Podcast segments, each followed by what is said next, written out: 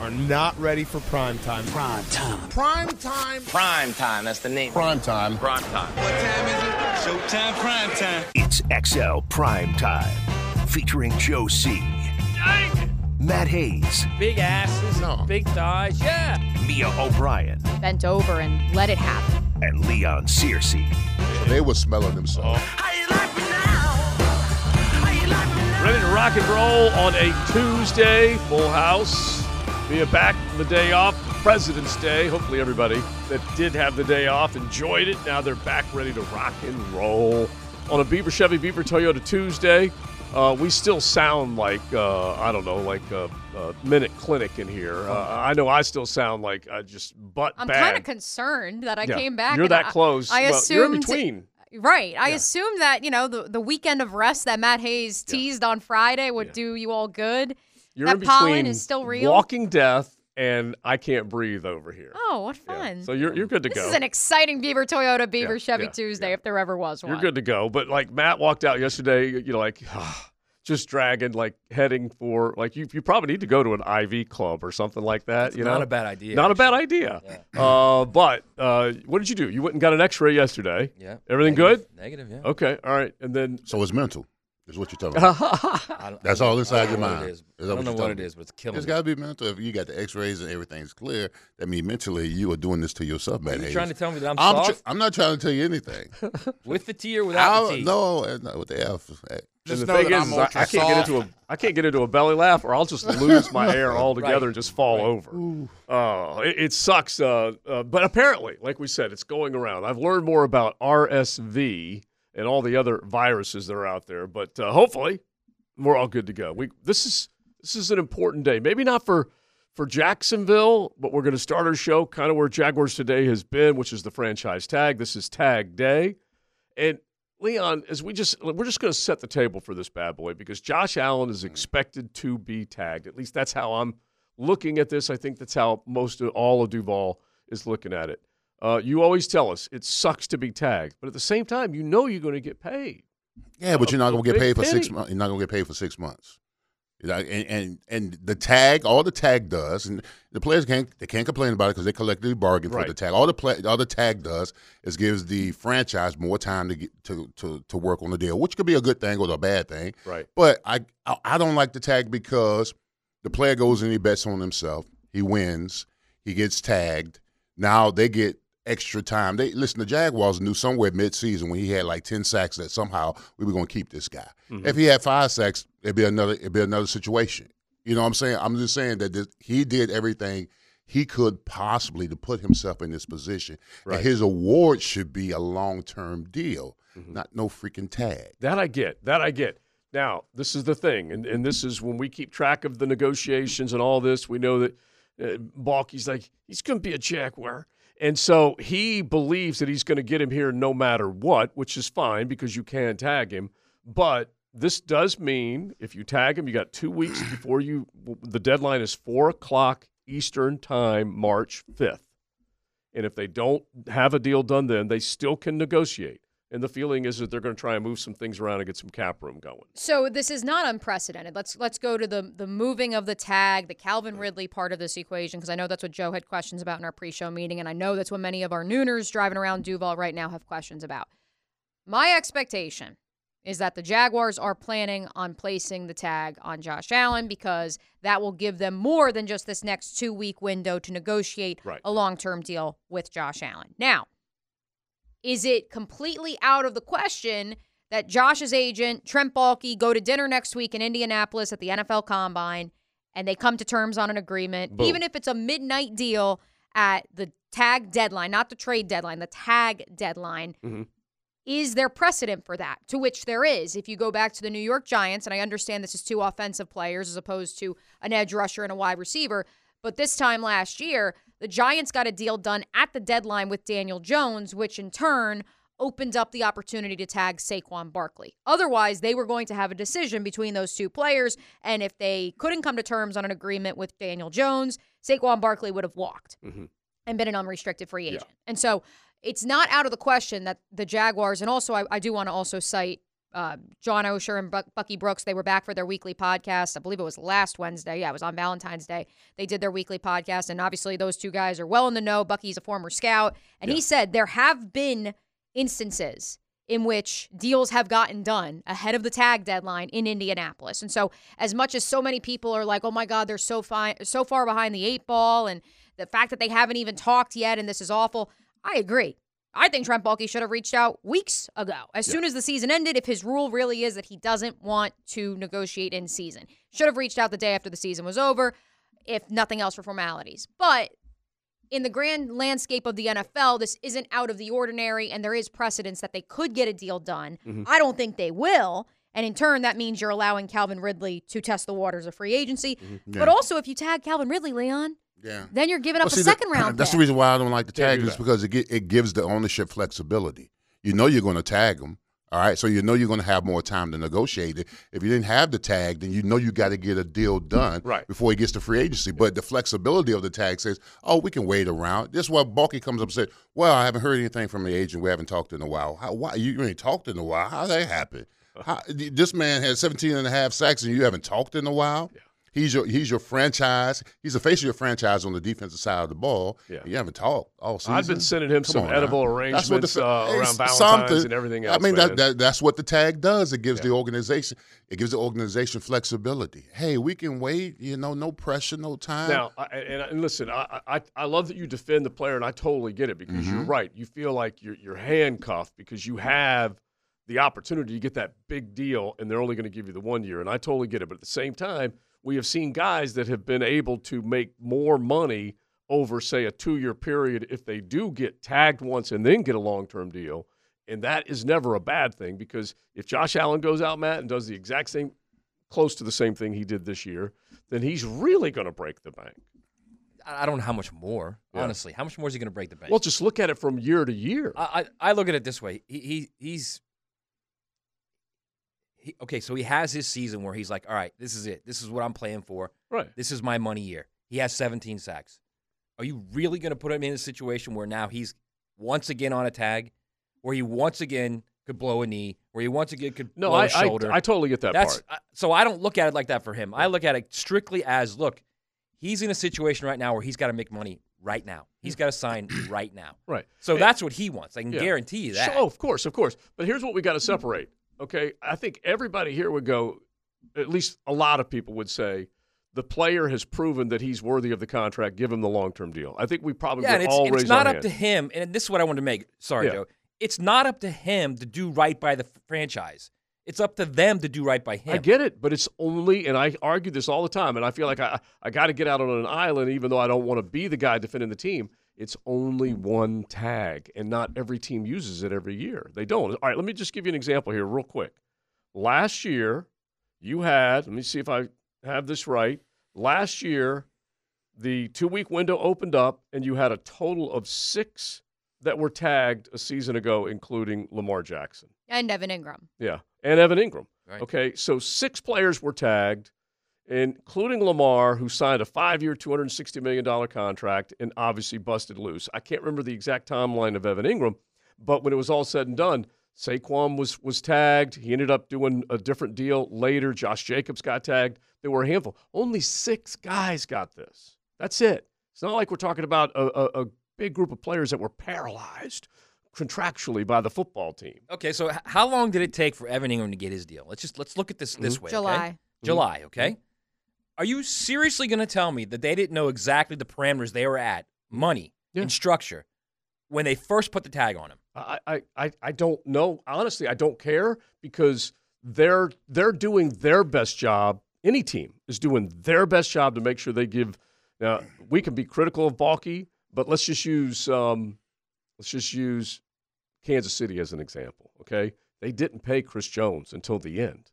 They held out. They didn't pay him until the end. They knew exactly what they were going to have to pay him. Yeah, and guess what? They didn't do it until the end, and then they I, gave I, him. I understand a all that. deal. My point is they knew what they were going to have to do. Right, but but the only reason they did it is because they did what was best for them overall. That's the job of the team. That's what they're supposed to do. Right, do. and it's the job of Josh Allen and every other guy that's facing that tag to do what's best for them.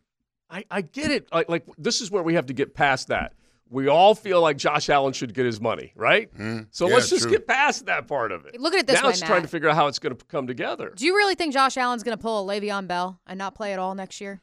No, he pull he pull a Chris Chris Jones. Chris he- Jones. he- He'll he'll show up week one. Yeah, and that's if they don't Jones. get a deal done before training camp begins. So Mm-hmm. even if, let's say, akin to Evan Engram, let's say they get the extension done in July. So he misses OTAs, he misses minicamp, he'll miss mandatory minicamp. The only thing that I just listed that he attended last year was mandatory minicamp. He went on to have 17 and a half sacks. Yeah, he and he chose to mm-hmm. lay out to at least send a little bit of a I'm not- I- another I- message. So I don't think so- it's the end of the world if the goal is, hey, we're going to get it done by July, which I agree. Like, listen, again, in a perfect world, optics, you would have a deal in place already. I mm. agree. However, if you say we're going to get a deal done by July and he's going to miss those events in the spring, well, he missed them last year and he had the best year of his career. I, I get all that. My whole thing is this team is desperate for some kind of leadership, for some kind of someone in that locker room Mhm. to grab them by the throat and see something, a leadership out of that yeah, group, right? that- that's fair. they they sure. need someone like that, okay? And there's just all kind of uncertainty with your best player or your second best player, whatever you, however you look at Josh Allen, okay? Plus, I mean, plus the organizationally, you got to do right by Josh because first and foremost, he's one of yours. You picked him. Yeah.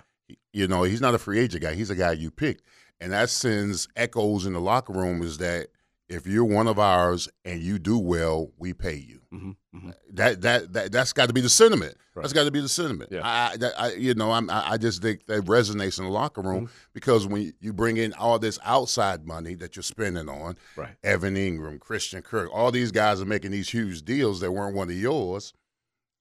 It, it'll be nice that you feed Plus- you, you feed uh, your family at home. you told him to go prove himself, Yes, and exactly. he did it. And, and- but here's when it was all said and done, he will get paid. Yeah. that's the thing is he went and proved himself, and he will get paid. Yeah, he- he'll get paid up. He'll, he'll, I just think about the money that may be lost if he has to play on the tag. Right. And I know y'all look at the, the money that he's going to earn. Yeah. The money that he's going to lose if he has to play on the tag. I mean, he's going to make what 22 and a half, 23 million, something like that. Maybe like that a year for the for that year. Right. But If I'm he's reading, losing out on about 105, 115. sure, all that guaranteed money too. And then if he gets hurt on the tag, then Yeah, I know, I know. So Uh, you think, Leon, Bye bye money. Leon, bye bye you, 100 million. you think Trent Baalke wants him to play on the tag? I hope not.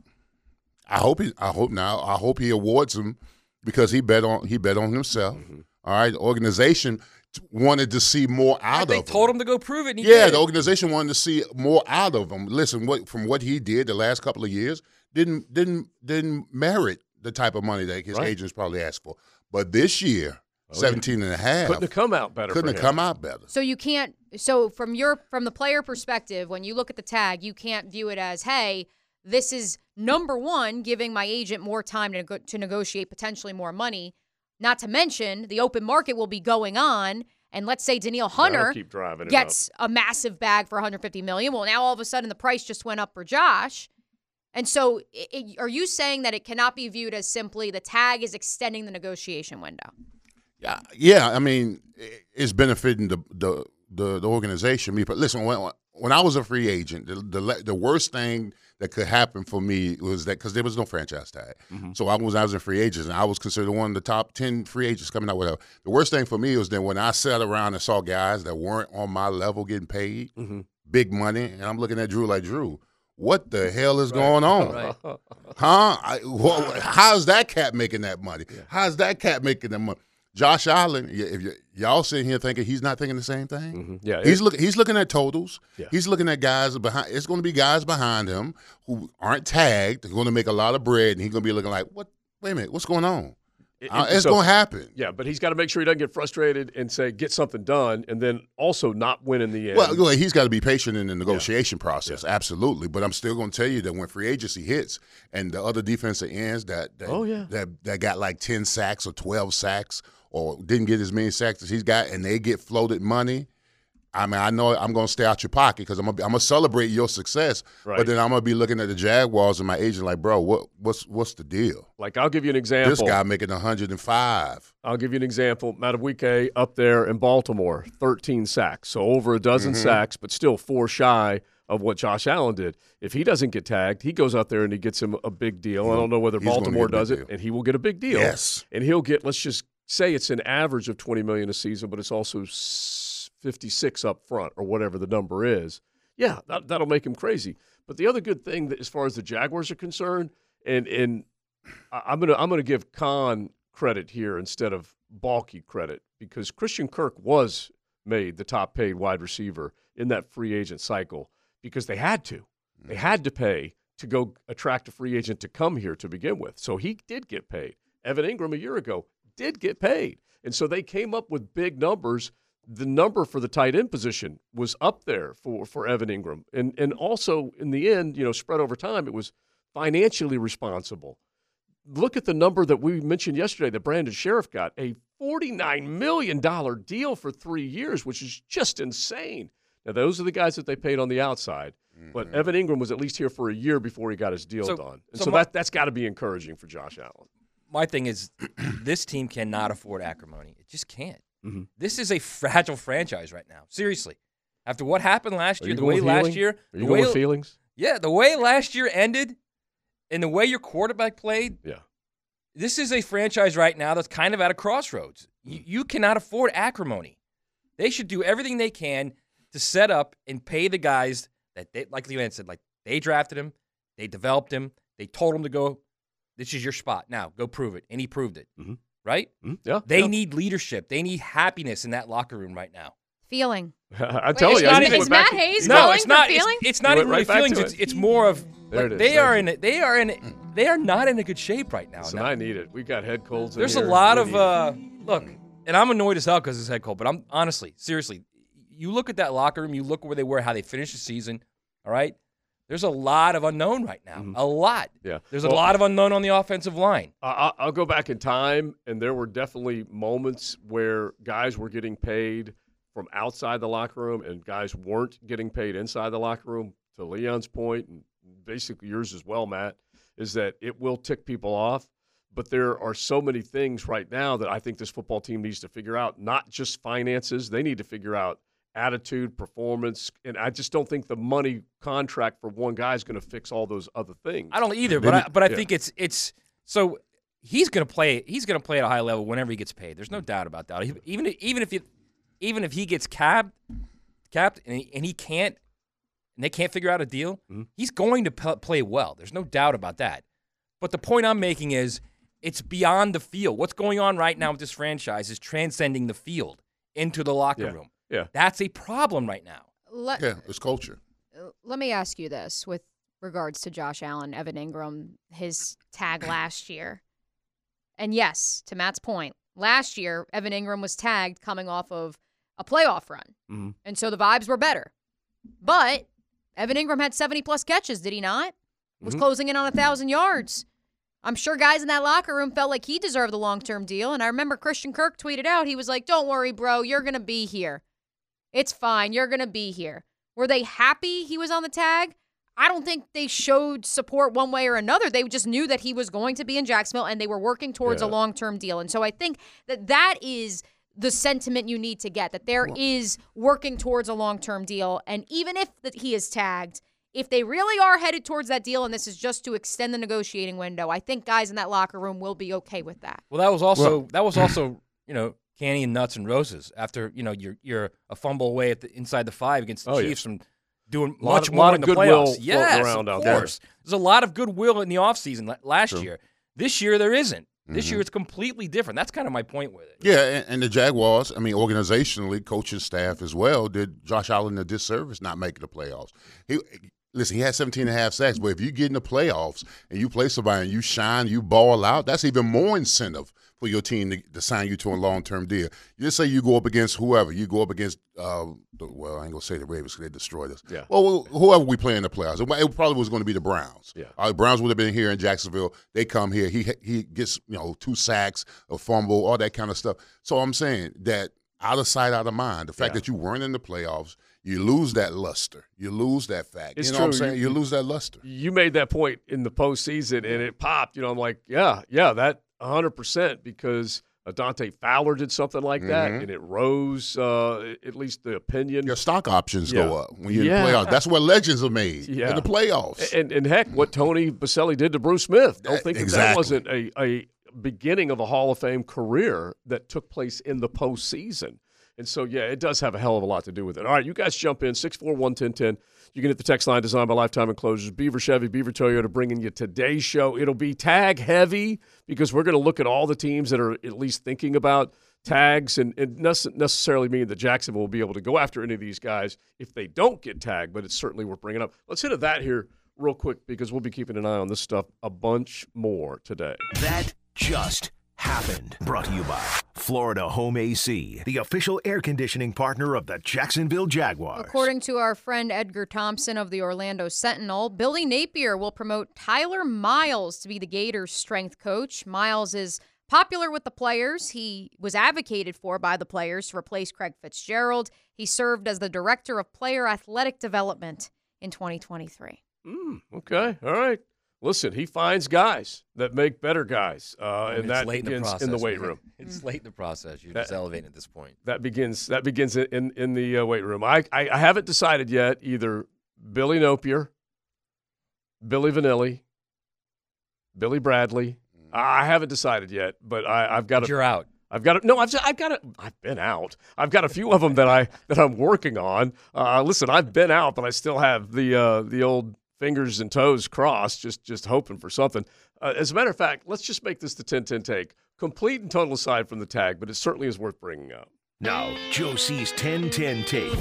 Slow smoked and served up by Sonny's Barbecue, local pit masters since 68. So Sonny's, when they perfected those recipes, they said, "Don't stray, don't stray." Keep it that way. That way you can deliver on the promise of just smoked, slow ribs, turkey, chicken, you name it. You can find all of your favorite sides to go along with it at any of your area Sonny's. I got a little bit of a kick out of this over the weekend. The Florida Gators were able to lock in one of the big four star commitments coming out of Georgia, and it's a big uh, interior offensive lineman. And so he's basically pledged that he is coming to the University of Florida out of Fort Valley, Georgia, uh, Peyton Joseph. And listen to this quote, which I thought was kind of, I don't know, just it, it amused me. Uh, this is the young man, quote, mostly talking with Coach Napier and sales led me to commit because they have shown great program development. UF is on the way to the top. And I feel like as a player, I would love to be part of the process. I love what he said there. That's nothing but belief and, and, and energy. But did you not get a kick out of Matt when he said they have shown great program development? That was something that I did not expect uh, a, a recruit to say. That is the Maybe 10 he 10 meant take. NIL development. I yeah, I don't know, but they're, they're starting great to get program development. yeah, yeah. Translation, It's please. 2025 recruit, right? Yeah, Yeah. might So, not- translation, matter please. Anyway. nothing. Okay, all right. Yeah, fine. might not matter anyway. So, I mean, at this point, Don't don't Uh oh. don't make me laugh. I'll, I'll fall over. We're really the walking wounded. Oh here my on XL gosh! Prime All right, Time. All right. So we'll, we'll get back to uh, the tag, everything that's coming up. Uh, Beaver Chevy, Beaver Toyota. They bring you today's show. They are there to wow you. Uh, they want to take care of you. Show you the lineup of SUVs, pickups, beautiful sedans, economy, luxury, whatever you want. You can start online or you can hop by the lot, test drive them all, and you're just going to meet great people, including Linda. They are all there to wow you. BeaverChevrolet.com. You can find them on Phillips Highway and Beaver Toyota St. Augustine.com. You can find them in the AUG on US 1. They have a special uh, golf event coming up that I'll be telling you about that hopefully you can get involved with Beaver Toyota Safe Driving for Kids. So we'll tell you all about that. All right, so a couple of other big names. What if Tampa is to lose a big name like Mike Evans? If Miami's to lose a big name like Christian Wilkins? Some of these guys that certainly do represent, hey, Jacksonville could use a big time star in the interior part of the defensive line or a big time star if, say, they don't go the Calvin Ridley direction. So, anyway, let's touch on a couple of them that might be able to uh, be out in the open market if they don't get tagged. We'll do that coming up on XL Primetime. Well, we saw the, the same thing that happened to the top lane with the bottom lane. They got broke up, and now we've got William Byron leading the bottom lane with Austin Cindric behind him, Ross Chastain leading the outside lane. One lap to go, sponsored by Credit One Here's Bank, blocked, and away they go. That is Cindric into Chastain and up into traffic. And the Daytona 500 Race winner will be the 24. We'll need the 24 to start finish line. goes to victory lane. William Byron.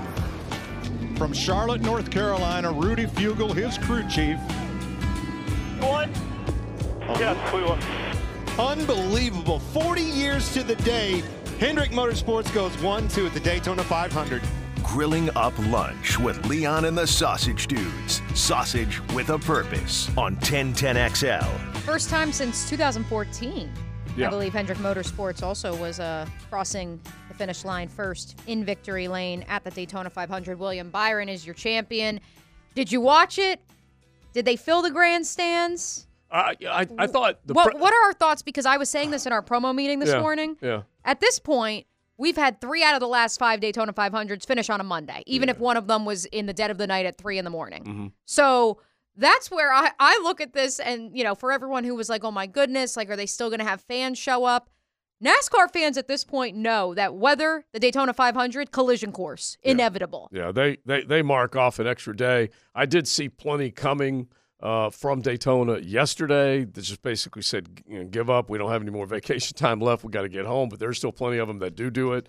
Uh, the way they stay there, they stay there uh, in, like a kind of like uh, they're nomads. They'll just move from one place to another. They'll just put down stakes until the next race uh, and, and move on. But I didn't. I never saw the grandstands enough to even make me wonder how many people were there. Honestly, the way they presented the race last night, with a lot of, I think, uh, just a few extra wrinkles of just so many great cameras installed on cars or areas around the the racetrack. It's just such a cool watch, and I was pulled in again.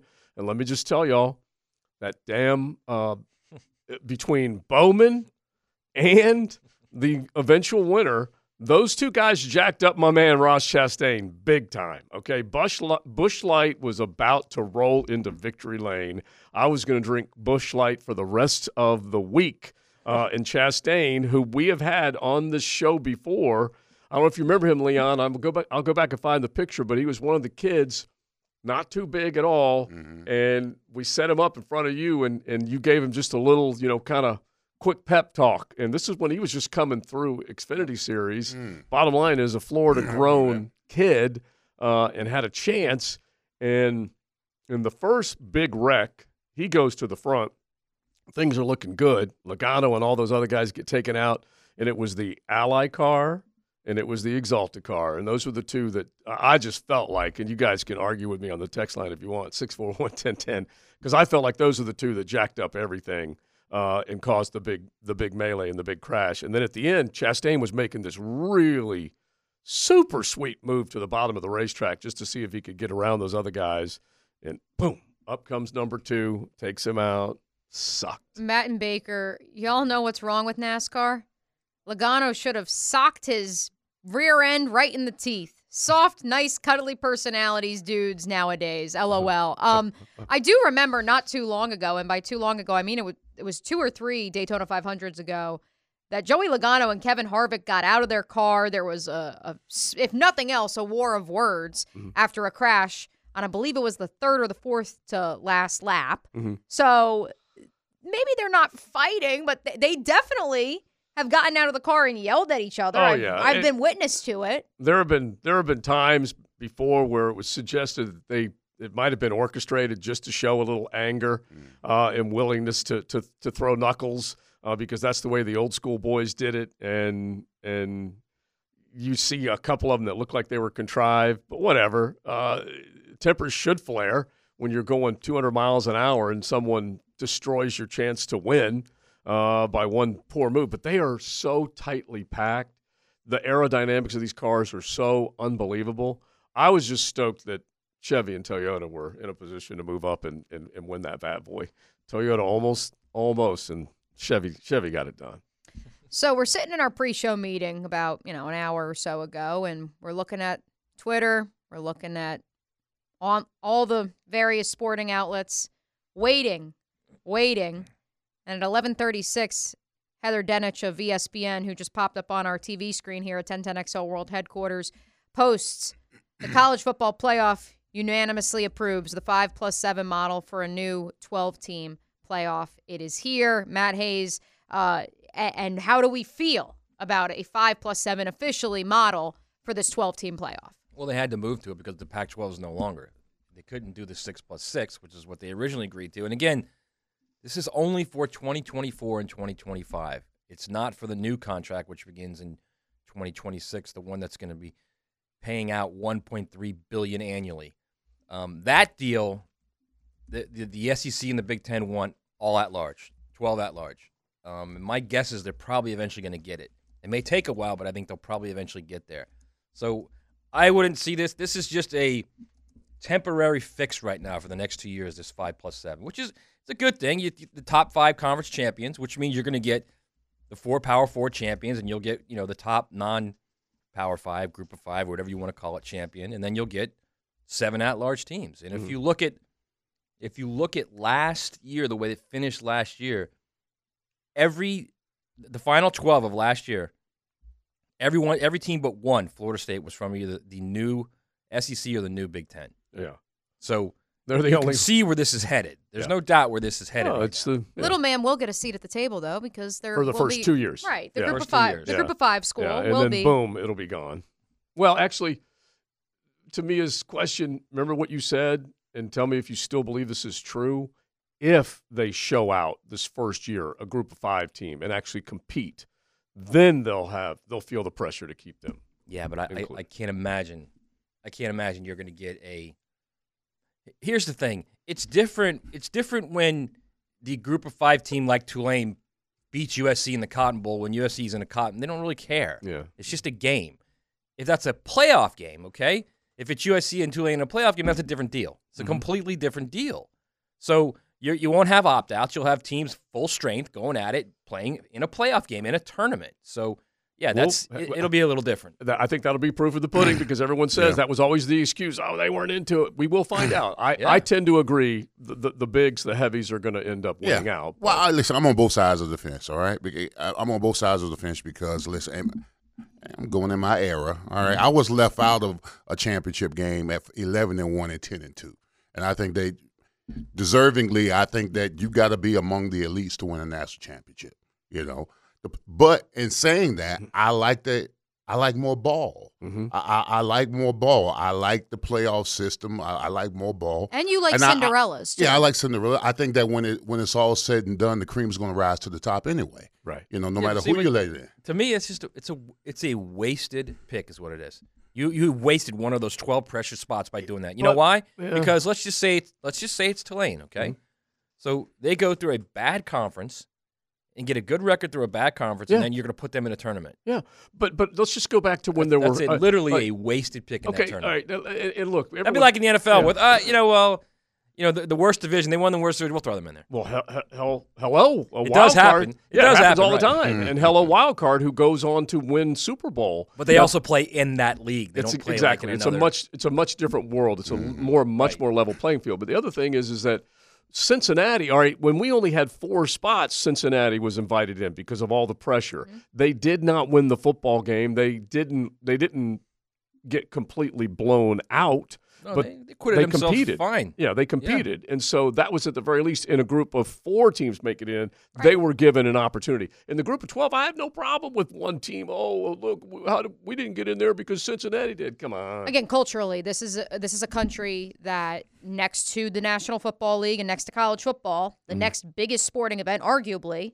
is the NCAA tournament. And why does even the casual basketball fan have interest in the NCAA basketball tournament? The potential. Gambling. Gambling, Yeah, yes. that's, that's first. and That's gam- first and foremost, right? believe me. Gambling. That's But number one. Filling out brackets. And yeah. number two is finding a lesser known school that Yeah. can somehow emerge and become a darling and become a talking point at the water cooler. Right, but well one player can lift a basketball team. Yeah. One player cannot Right. lift a group of five. No, no, no. team. But at the very least, when there were four, Cincinnati acquitted themselves okay. Right. And and so the potential is there. And we only we are going to go through two years where and, and remember this. You're going to have the group of five guy, the conference guy that gets in there. It's going to be in the campus round. It's not going to be. They may get eliminated in the campus round, and then you don't ever ever see them in the quarterfinals or semifinals. When we're only four, Cincinnati was in the semifinals because they they wanted to acknowledge uh, that perfect record. Well, it's going to be five from the group versus five. twelve. Okay. Yeah. So the the the, the group of five teams is going to be the twelve seed. You know that. So then Very it'll be likely. five versus twelve in the first round of the playoffs. So Yeah. let's just say they got to go play at Georgia. Yeah. Or they got to go play, you know, Penn State or wherever, At, yeah. at Michigan. It, Yeah. I mean, that's that, to me that's a wasted game. And as our that's a wasted game, especially if I'm sorry, me, Oh, especially good. if you've got a team like, and I'm just throwing this team out there. you've got a team like 10 and 2 Tennessee that's right there at 13. Mhm. And you get and, and you know what Tennessee is. You know how well they played, right? That could be the game. That could be your 5 versus 12 get- game I get it. Michigan against get. Tennessee instead of Michigan against Right. Tulane. But we are talking honestly, like right now, just one of four games that will have one questionable team. That's it. With Right. And there's only two more years of it anyway. So Right. Well, that's what I was going to say. I mean, it's not going to matter in 2026, as our friend in Indiana on the text line brought to you by Lifetime Enclosures points out. Mm-hmm. Um, when the Big Ten and the SEC break away from the NCAA and break away from the college football playoff, have their own playoff, um, then none of this will matter. Uh, my question for you, Matt, is um, if it was 10 and 2 Indiana, 10 and 2 Iowa, would you be Yes, I having would, the yes, I would I would much rather see that than Tulane. Absolutely. Okay. 100%. You sound, sound a bit of elitist. I am. He I am. is, he is. I Unapolo- am. I, unapologetic. I don't know what else to say. I am. I want to what- see good what- ball. What if it's undefeated Army? Okay, I still want to see 10 and 2 Tennessee or Iowa. Are you not an American? I'm just kidding. I'm just kidding. I just do. I mean, I want to see good ball. I want to see good games. Well, most of the guys that were up and comers in the group of five, the Cincinnati's, mm-hmm. the UCFs, they've been pulled up because of all this conference realignment that's taken place. So they do have a path. Now, I guarantee you this, it's going to be a hell of a lot harder for a UCF or a Cincinnati to get into this title talk in the conferences that they're in now versus where they were because uh, your point is correct, Matt, that they play a much softer schedule. They only had a couple teams on their entire uh, 13 gamer that were worthy of the games that they're going to be uh, played in. So I get it. I totally get it. But I still don't mind one one Cinderella. She may turn into a pumpkin at 8:30 instead of midnight, but at least one Cinderella to start us off, just to kind of see what it looks like. or you just Yeah. the group of five guys. Guess what? Go have your own playoff. They, they may end up being that. Go get eight. Have an eight-team playoff because I- NBC will eat that up. Some some network will eat that up and televise it. Yeah, but you've already said that even some of the games that are at the butt end of this, like the five and twelve, that ESPN may sell it off, farm it off because they don't think that many people will be paying attention. That- No, that's no, no, no. That's not what I said. Uh-huh. I said they're going to sell it off to make money off it. So they're going to sell it to Fox to make right, money off it. right. There, there's all kind of attention for it. They, they, they specifically did this. Got to the point where when when they signed this deal, that they could have the you know sub license agreement, Mhm. so they can guarantee they're going to make money off it. That's what they're trying to do. They're trying to they're trying to put like a, a, a firewall against the possibility of losing money down the road. Mhm. So if you sub license it, you can just say, Fox, you're going to have to pay this, period. Yeah. We're the only people that have it. You got to pay this to televise it. End of discussion. Well, it, it is going to set up great, and I, I And can- Fox will do it. Yeah, I yeah I can imagine. And, and look, as long as eyeballs are on it, and and they're they will figure out a way. We've been talking about this whole streaming thing versus over the air and free.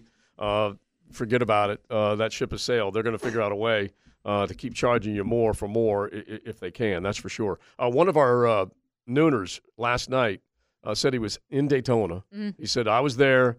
The stands were nearly full. Was amazing for a Monday night. Nice. And he did uh, agree with me that Cindric and the two cars what caused problems for my Busch Light. Well, somebody else was like, uh, Right. "Et and and young intern Jacob were there," and I said, "Yes, younger intern Jacob." A round of applause for him, JJ, because he had great social content for us. They since, put some good video since out. last Wednesday with the Speed Weeks coverage. It was tremendous.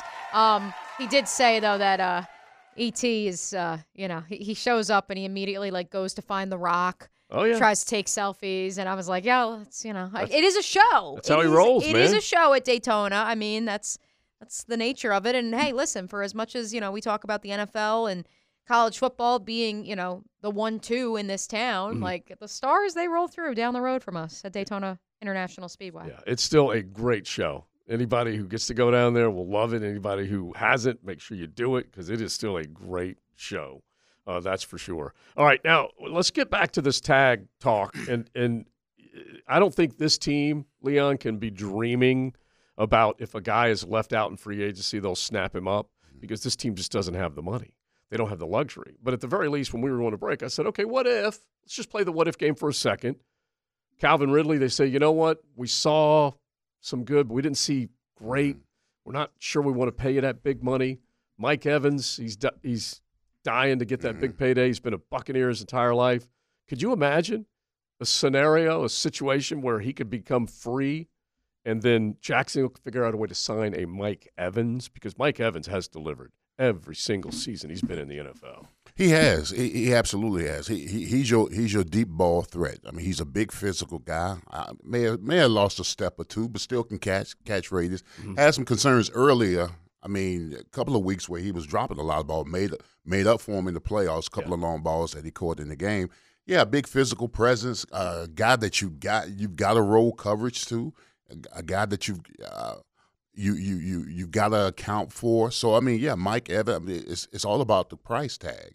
I mean, do do you go? Does does Tampa let him go? I mean, wh- within the division, uh, usually the first people that come picking the picking from the cherry tree is uh, people within your division. Right. You know, so people within his, their division will, will probably be going after him as well because he has a relationship with with them or whatever, or, or has played against them, Mhm. and they've seen enough from him to where they will want him on this team. So once he gets past that, then I, I don't know. He is a one. There's no doubt. he's a Oh, no, one. he's a one. Gosh, No And- doubt about that. And and- if you you're going after him, you're not keeping Ridley. Yeah, and he went through he went through one of those games where he had a couple drops, and Mhm. you're like, what? Well, what the h is going on? Then turns right around and he makes big play after big play, and he he is an alpha dog, and his he already has a Hall of Fame resume. He does. There is a little hesitation there, Yeah. though. He's definitely at, It's just at the the age. down of his career. yeah, Yeah, it's just the age. You can't help it. and he's going to get a lot, and you're going to pay him a lot of money. Then how does how does he perform? Yeah, Does all he? right, then Is he still that be- one guy? It Yeah. probably would be a comp to like a D Hop two year deal with the Titans. You mm-hmm. think, or do you think he mm-hmm. commands a four year deal still at the, his age?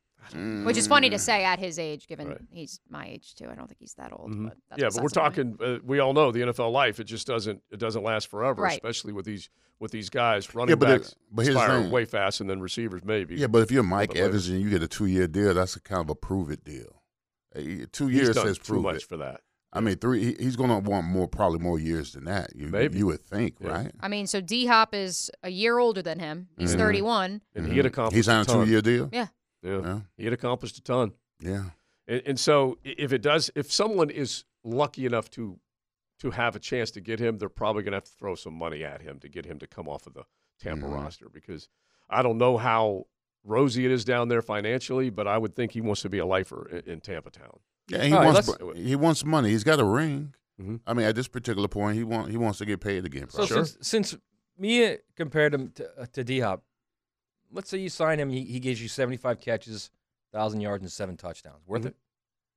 Uh, I I'm thinking more from from Mike Evans, but that's still pretty damn good. I'm thinking more. Yeah. I mean, but what's the difference between that and That's what you got Ridley. from Calvin Ridley? Right. That's Yeah. the same thing. Right. And so, and I would pay a guy that's just a you know tick younger, but Mike Evans has done more over a longer period of time. And then you got to say, okay, am I buying Ridley for that next step that he's ready to take? I, I I don't know. I don't know if you know this. He loves football, Hmm. loves to practice. So we'll see. Mike Evans not listed among the players that would be eligible for a franchise or a transition tag. And note, because we had a couple nooners who were asking about a restricted, unrestricted franchise tag. I- As Mm-hmm. far as I know, it's the franchise tag or it's the transition tag. That's what we call the two of them. Yeah, now. and then you have exclusive rights and then non-exclusive. Right, Yeah. which is what Lamar Jackson experienced last year. Mhm. So that is where there's a differentiation. Um, the following players are eligible to be either franchise tagged or transition tagged, lasting starting today and lasting in through Tuesday, March 5th, which was of course two weeks from today.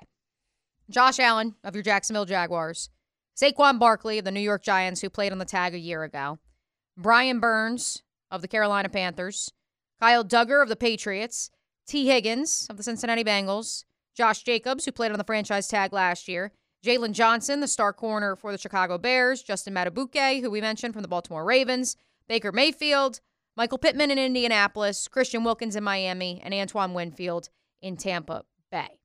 Now, what's so fascinating for me, because I know who the apple of many a Duvaler's eye is, the guy up in Cincinnati. Mhm. What's interesting about that scenario is that you could tag Tee Higgins, extend that negotiating window, maybe come to terms on a deal before the year starts, or just have him play on the tag this year.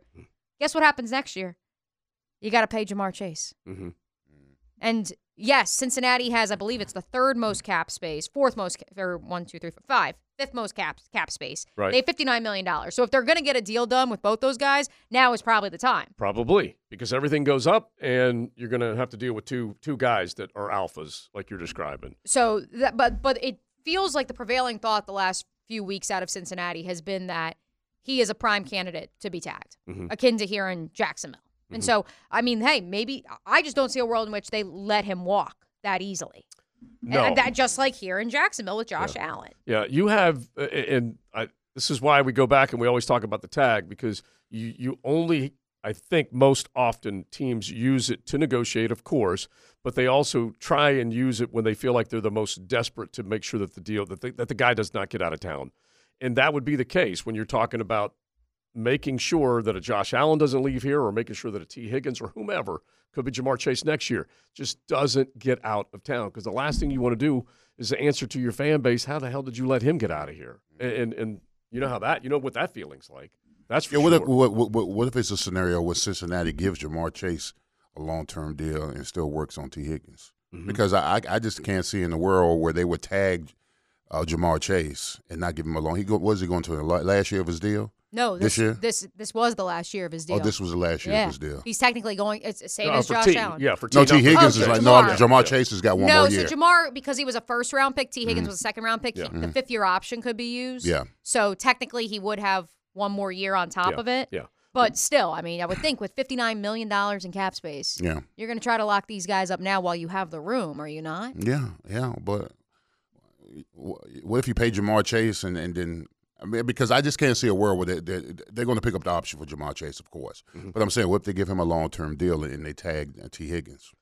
then T would be pouting he would be pouting he would Well, I get it I, I, he can pile all they want. I mean, listen, he's not as great as he is. He's not Ja'Marr Chase. exactly and, and so you got to figure out And the franchise can say, "Hey, listen, we got to we got to sign this guy to a long term deal." Right. You know, and and we got to work. We'll work on Tee Higgins. Okay, here's another one. world where there's also the, there's the windows kind of closing also for the E- exactly. So yeah. All right, here's another one real quick because when you think about you know the idea of, of making sure Tua Tua had the fifth year option picked up, Mm-hmm. but he is into the final year of his contract. He did not get the big deal that a Justin Herbert got and a Joey Burrow got. Those were three of the Yeah, why have we heard nothing out of Miami? picks? Okay, Why are we not talking about that more? A- and he will play and i think he and I'm, I'm just trying to pull from memory here in the neighborhood of 23 24 million bucks maybe even less than that that he's making this year when those other cats are averaging 40 plus million a year and so it can't be sitting well with him but at the same time they bet against him because they weren't sure he was going to be able to come through this year healthy and he did They're also fifty-one million dollars over the cap. So yeah, maybe I didn't that's realize why. they were that high. Yeah, Oh, my maybe gosh. that that's the third most in the National Yeah. Football League. Maybe that's why we're not talking mm. about the the Tua situation. But Yeah. another interesting name as we continue into the one o'clock hour with this discussion of players that are eligible as of today for the franchise or transition tag. Another guy who I would think they're trying to hold on to in Miami is Christian Wilkins. Yeah, that's the guy that I would just love to have in the interior part of the line. Go back in time and remember when they had that trio of stars on that defensive line, and Clelin Ferrell was the first guy taken, and Christian Wilkins was taken, what, 13th, something like that, to the Miami Dolphins, and, and the guy has been a stud inside. Very good friends with Trevor Lawrence too. Yeah. And Oh, yeah. Travis Etienne. Clemson love, yeah. Just just throwing that energy out into the Mhm. universe. Mhm. Uh, we need some positive energy. Hit us up on the text line 641-1010. The text line designed by Lifetime Enclosures. Uh, we got the the Walking Dead. We've got whatever Joe's hacking up. Send us your positive vibes on a Beaver Toyota Beaver Chevy Tuesday right here on XL Primetime. Grilling up lunch with Leon and the Sausage Dudes. Sausage with a purpose on 1010XL. We are the dudes. He is the sausage. I don't know what I was going to say, but we, we do it with a purpose every single day on XL. Hey, man. XL Prime Time. Leon Searcy. there. I don't know where you were going there, Matty stop Hayes. right there, man. Mia O'Brien, Joe C, along with JJ LaSelva cranking it out. And, uh, you know, we are here in beautiful Duval, uh, but we have listeners all around the globe. Everywhere you go, everywhere you go, there's people that are tuning in to 1010XL 925 FM. And so I will say a round of applause is needed for one Mark Carnival, who is sitting poolside in Puerto Vallarta, Mexico. So he says, Hola, on Vallarta. And take a look at the text line, and he shot us a picture. And that is a beautiful little setup that they've got there for the, and I love saying this, the Mexico Open at Vidanta. And so Nice. right there in beautiful. Is beautiful Tiger Vallarta. playing? Uh, I no. hear that was quite the talking point yesterday. I'm Yeah. just kidding. Yeah. I'm just kidding. He's Yeah. taunting us right now. Yeah. You know that, right? Is Oh, pool- he is. Is that pool? 100% taunting. Is that poolside? What, what am I Oh, looking yeah, at? bro, Take a look at that, bro. Is some some red sangria somewhere around? huh? Carney's literally taunting us. right Oh man, that's Yeah, beautiful. that looks pretty good right there. Yeah. That's for sure. And Uh, on the complete other end of the spectrum, we have a nooner listening to us from Minnesota. Um, how cold is it there, 652? Oh, yeah. Let us I don't think it was as warm as uh, the picture that Carney just sent us. Yeah, I, I've got to tell you, I, you, you give me. I look at it. I like. I, I feel like I'm the walking wounded and already walking pneumonia over there. See, that's what y'all we've need. like- y'all need that right there. Yes. Yeah, I- That yes, is 100% that is yes. the cure to what y'all have right I now. need some sun poolside sun and and some red sangria. Yes. Oh, yeah. I I'm do so like that. tired of this wet. Get, let's heat. I, want to sweat, man. I Yeah. do like that idea. All right, it is XL Prime Time. Thanks to Beaver Chevy, Beaver Toyota on a beautiful Tuesday. I do like the fact that it's warming up. We see a little sunshine, uh, and thankfully they were able to get all the rain out of North Florida and down at the Daytona over the last couple days to where they could run under uh, the stars last night, which is always a great scene whenever you see them do that. Uh, and you were able to hear it right here on 1010 XL with the Daytona 500. I got this great story uh, about FSU in Florida coming up in just a little bit, but we did end uh, the one o'clock hour going into this discussion, this discussion about the franchise tag and dreaming of who might be out there. This football team, they can't necessarily dream about the Christian Wilkins of the world. I would love to see a guy like that. So now you don't have him. You're not going to go get him. So now they're probably going to have to find that type of guy in the draft, which is what we've been talking about. Are, are you interior are you saying line. Miami's going to tag him despite being $51 million over the I, cap? I, I don't know exactly how it's going to shake out because if you if you go back and think of each offseason, particularly this one here a year ago, and how far they were over the cap, they weren't 51, but they had to restructure a lot of contracts to collect some cash, and you can see that scenario down there. Let's go to that point then for this team mm-hmm. in Mhm. this town. Let's kind of run through. they need to do it. Right. So right now the Jaguars have $11 million in cap space. They are in the green, which is at least a positive because obviously there's quite a few teams in the red, i.e. the New Orleans Saints. Mm. $83 million, Leon, over the cap. Mm. and they're committed to Derek Carr for at least the next mm. two years. Good luck with that. Have fun. Have fun down in New Orleans. Um, so here's what the Jaguars cap situation looks like heading into 2024. The biggest cap number is Christian Kirk at $24 million. He renegotiated slash um what are the, what's the, why am I blanking on the term? Restructured. Yeah. Restructured his deal last year. Personally, would anticipate the same. He's not going anywhere. Brandon Scherff, a $23 million cap hit, a 14.8 dead cap number if he was to be cut. That that's the one that gets me a little bit because I don't like the dead cap money, but I also don't like the price that that, that they have to pay him right now because like like we said earlier, a three year forty nine million dollar deal for a guard that has not come through. It's also the commitment to playing him too. Yeah, yeah. You got you got you Yeah, have to remember that too. Because if you move on from him, then you're moving on. You're finding someone else there. Correct. Hmm. Right. And then and who is your option? I know, you know, we have rose colored glasses for Cooper Hodges, but he hasn't actually taken an NFL No, I, snap. I yet. agree with that. But yeah. my, my point with your committing to play him is he could get injured again. Yep. Yeah. Oh yeah. And you still are on the hook for a Yeah. big chunk. to the defense of Brandon Scherff, he did restructure his deal last mm-hmm. offseason. So mm-hmm. perhaps he does again. Maybe that changes that number even more so. Mm-hmm. Foye Oluokun, a $21 million cap hit, a $14.5 million dead cap number. And, and look, that guy, I love. I love Foye. I think he's proven that he's a leader. He's responsible. He's prepared. He's all these things. He became a little bit of a better player, I think, from the inside by doing more things for this football team. Think of him getting to the quarterback, picking off a football, taking it home uh, to the house, along with doing what he always does, which is just tackle people left and right. So I, I could see maybe giving him some money up front, which Leon, when whenever we talk about restructuring, that's essentially what's happening. Yeah. Correct? Yeah, they, they, they're basically taking upfront money and reducing their salary to- to make yeah. more room, to make Yeah. more cap room. So he might be a candidate He might, for he might be a guy like. So what about maybe what I'm, about? maybe. I'm wrong here, but wasn't the idea of taking those two linebackers is that one of them would eventually replace Foye? No, they brought them all in you the out of that? They brought them all in at the same time.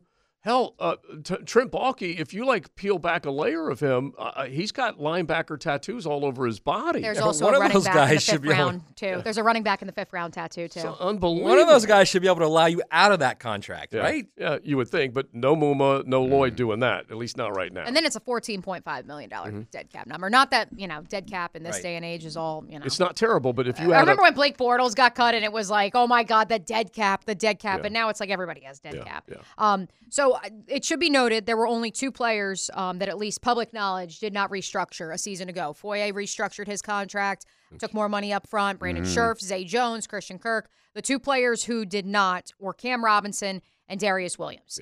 Cam Robinson, the next highest number on that list, a $21 million cap hit, a $5 million dead cap number.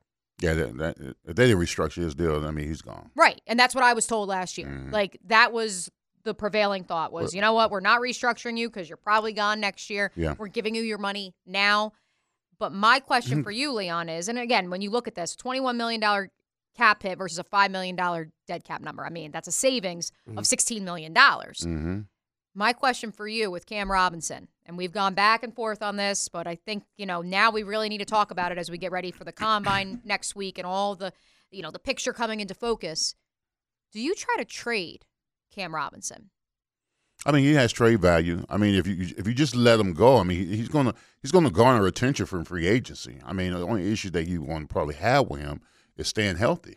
You know, staying healthy, and he was suspended first four games, and he missed what three three games again, two or mm-hmm. three games. to- no total of eight. Yeah. you know, so I mean, there's a little wear and tear on that tire. So I, I mean, I, I, I- you you could probably get some value for him before you just let him go into free agency. But someone's going to pick him up. Okay, so let's- someone is, someone's going to is going to get you know is going to be interested in it for So sure. let's do this though. If you were to to look at the idea of moving him, and I still think it's a high risk proposition Mm-hmm. because you do not have answers that you are 100% sure of at left and right tackle. You just don't right now.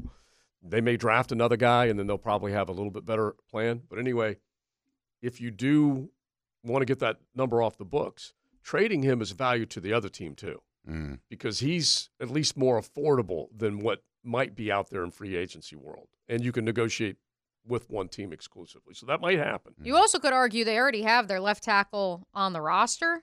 If you Mhm. believe in Walker, Li- no, Mhm. or, or Anton. I mean, Yeah, Anton. Anton can move over. Anton or Walker Little, who uh, Walker Little's only costing at two point four five. Right. That's the. It's money. It's strictly It is money, money. right Yeah, now. absolutely. But I, I'm only simply saying that you do not know you're set at left and right tackle. You don't. Well, I, mean, I the don't reason- disagree, but how? I mean, I don't know how much better. Like, it, let's just say Walker Little's completely healthy. Okay, Mhm. how much better is Cam than Walker Little? If he Uh, is, uh, Well, that's what they're looking at organizationally. Well, all things equal, right? you know, they're you know they're teetering on the He same was better. on the same seesaw. Yeah, he was better. I, I, I think in the end, overall, the total amount of time that he's played left tackle versus Walker Little. Oh yeah, absolutely. I mean, yeah. he's got more. He's got more tape. He's got better tape. Yeah.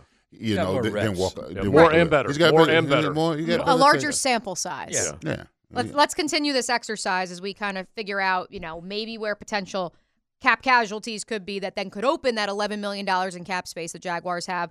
Maybe that does allow you, and maybe if you get a deal done with Josh Allen, mm-hmm. to then go out more and add yeah. some guys in free agency. So Rayshawn Jenkins, a $12 million cap hit, a 7.136 million number, dead cap number if you were to cut him. Mm-hmm. Yeah, Rayshawn, if you're looking up, and, and like we're trying to figure out whether Walker can replace Cam, are you looking up and saying Antonio Johnson can replace Rayshawn? If you feel that way, uh, and you're ready to gamble on it, then you're going to do it, and you're going to say goodbye to Rayshawn, and you're going to introduce the next guy that's going to come in and take over that spot. That's really what you got to figure out.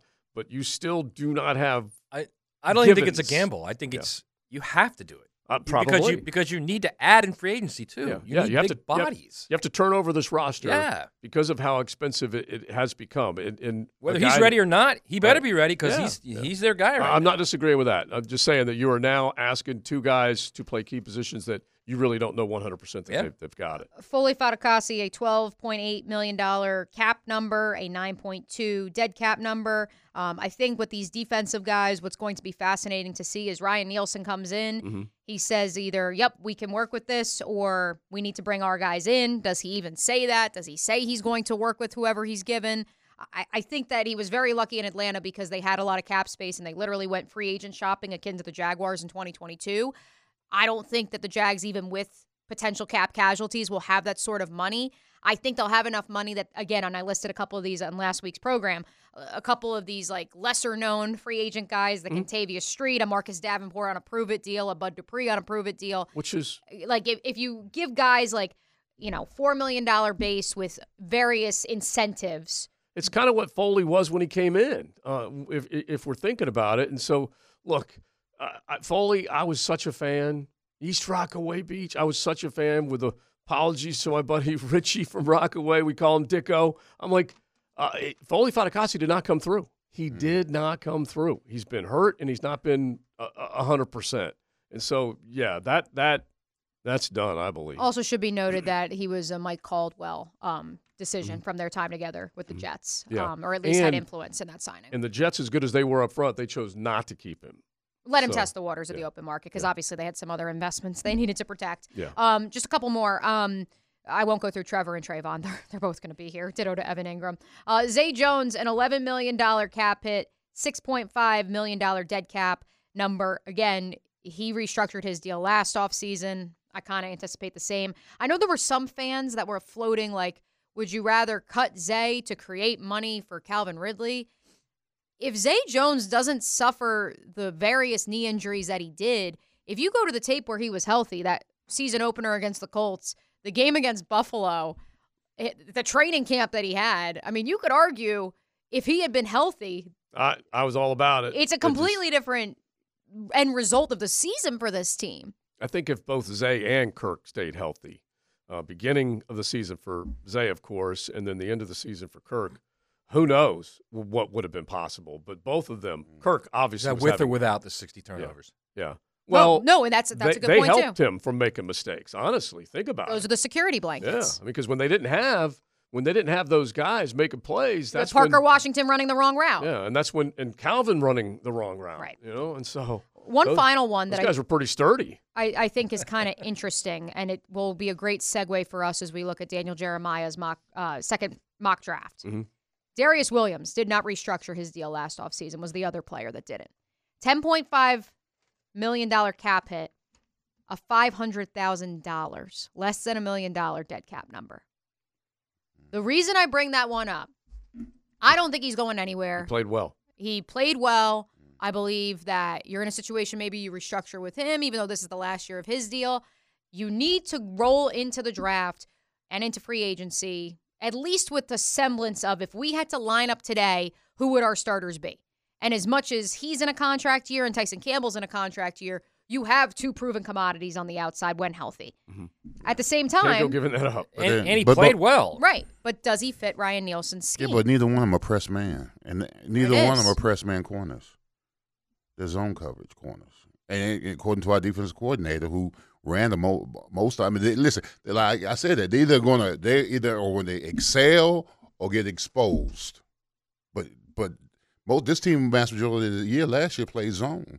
These guys aren't. Can they do it? Of course they can do it. Can they do it consistently well? They were doing some matchup stuff with Tyson Campbell. Hmm. They were doing combo covers where he was playing man, the rest were playing zone. Yeah. Yeah, I think But- he, but can be a, he can be a, a press guy. Yeah, Caldwell ran press man eighteen percent. Yeah, This Well, I dude runs it fifty five percent of the time.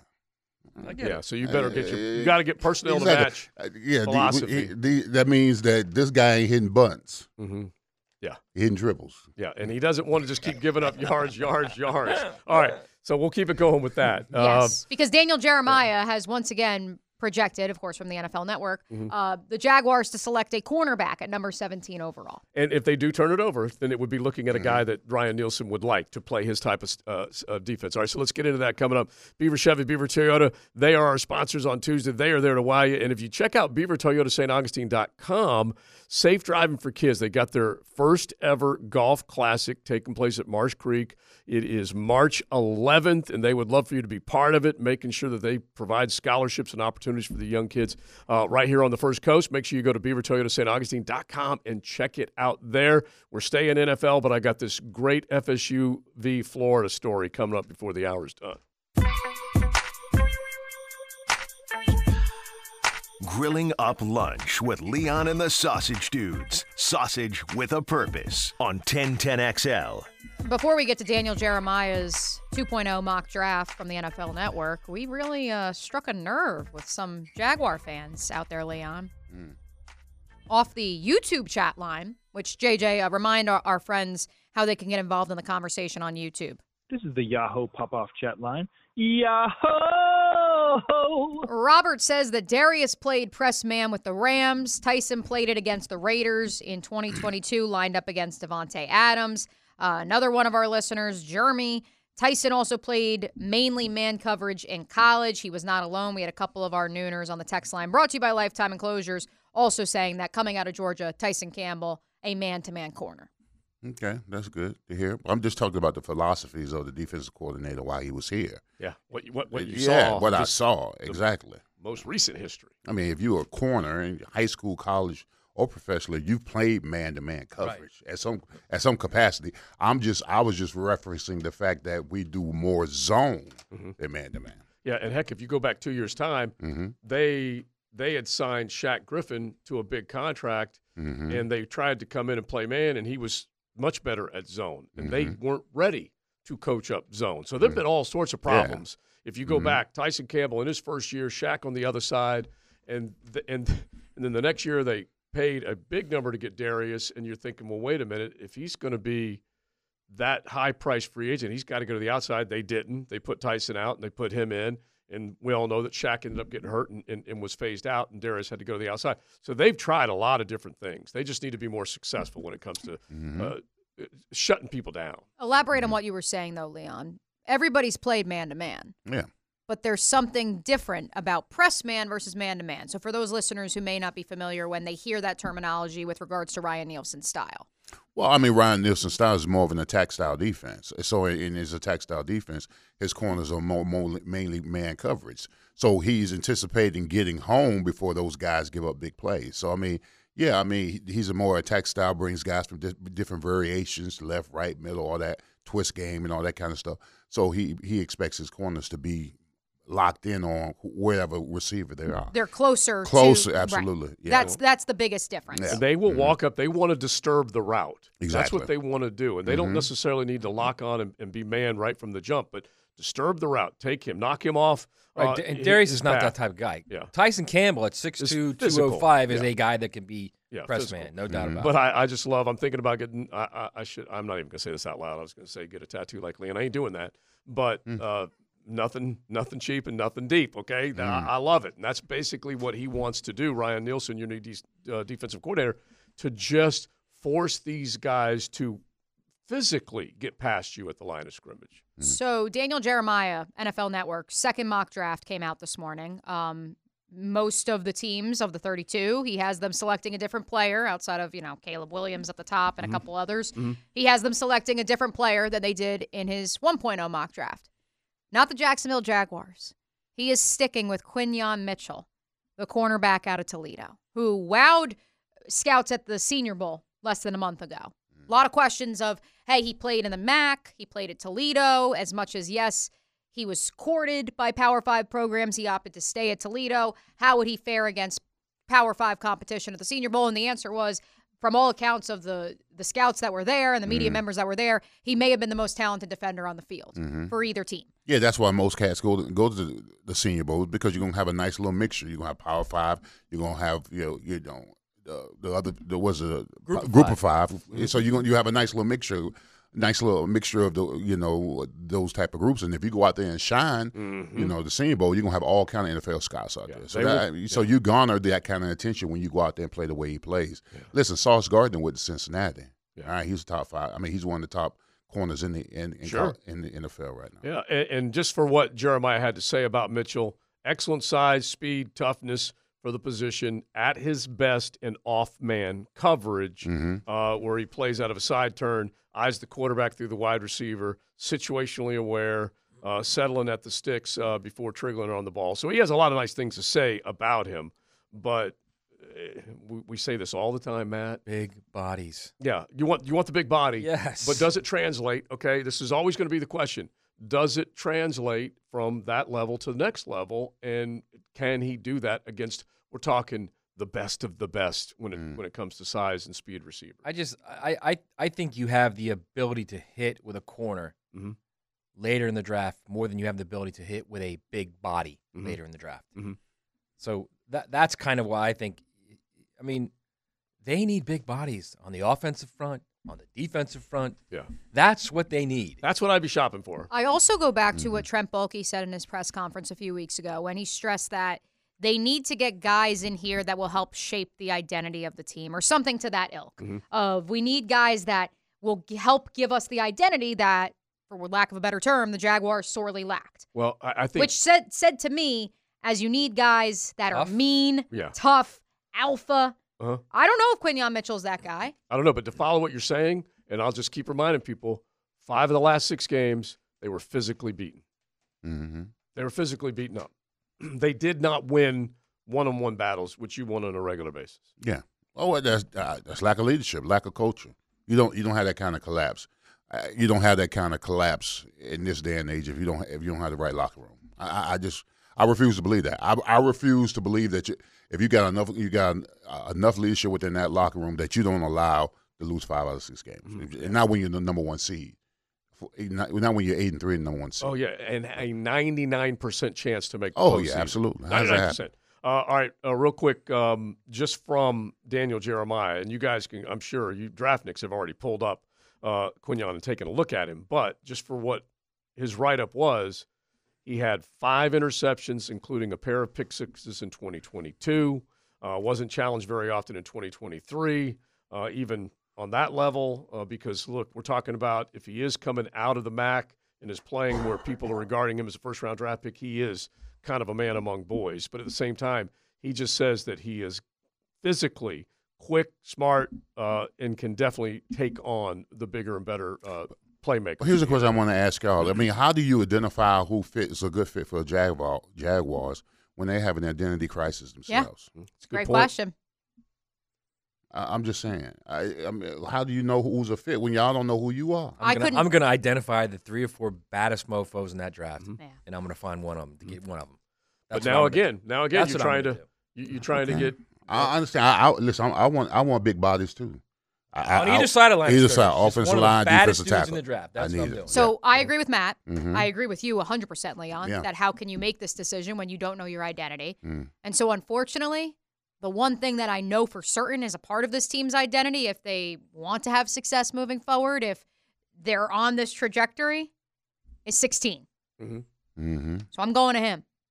And I'm sa- not saying you're going to make the pick at 17, but you tell me, what does this team still need? Mm-hmm. And I get that he, he'll say he's not the GM, he's not making the decisions, but it has to start and end with the quarterback. If he doesn't know what way this team is headed, Well, then I maybe love- he's not the guy either. Yeah, I- and then I- you've got a real identity crisis on your hands. Uh, uh, and I love what Denny Thompson Yeah, I said like that, yesterday. uh, the quarterback whisperer popped and he said, you know, Trevor needs to take over that skill position group in this offseason and go wherever you want to go, but get your guys together and figure out who's who and basically say, when we run this, this is what I want. This is what I demand. And basically become that leader that we're talking about, become that big cat Yeah. or a dog or however you want to describe him. But yeah, that has to happen for that identity thing to come through. Yeah, but you know, someone. This is not a knock on Trevor. Someone's his bitch in three fifteen. I, I, he's not gonna get a big body. Mm-hmm. he's not gonna think. He's not gonna think interior lineman or defensive thing. He's No, not. he may, after He's gonna many- think wide after- receiver. Who you think? At the after quarter- how many Who you think injuries? Trevor's gonna ask for? after he got beaten up this year, maybe. Yeah, I'm just saying. Who you think he's gonna? Go. He's going. He- He's he going to want see- another weapon. He might see those three Olays in I hope front so. of him in the I middle of hope three so. think, That's what I'm uh, hoping. I'm hoping. yeah.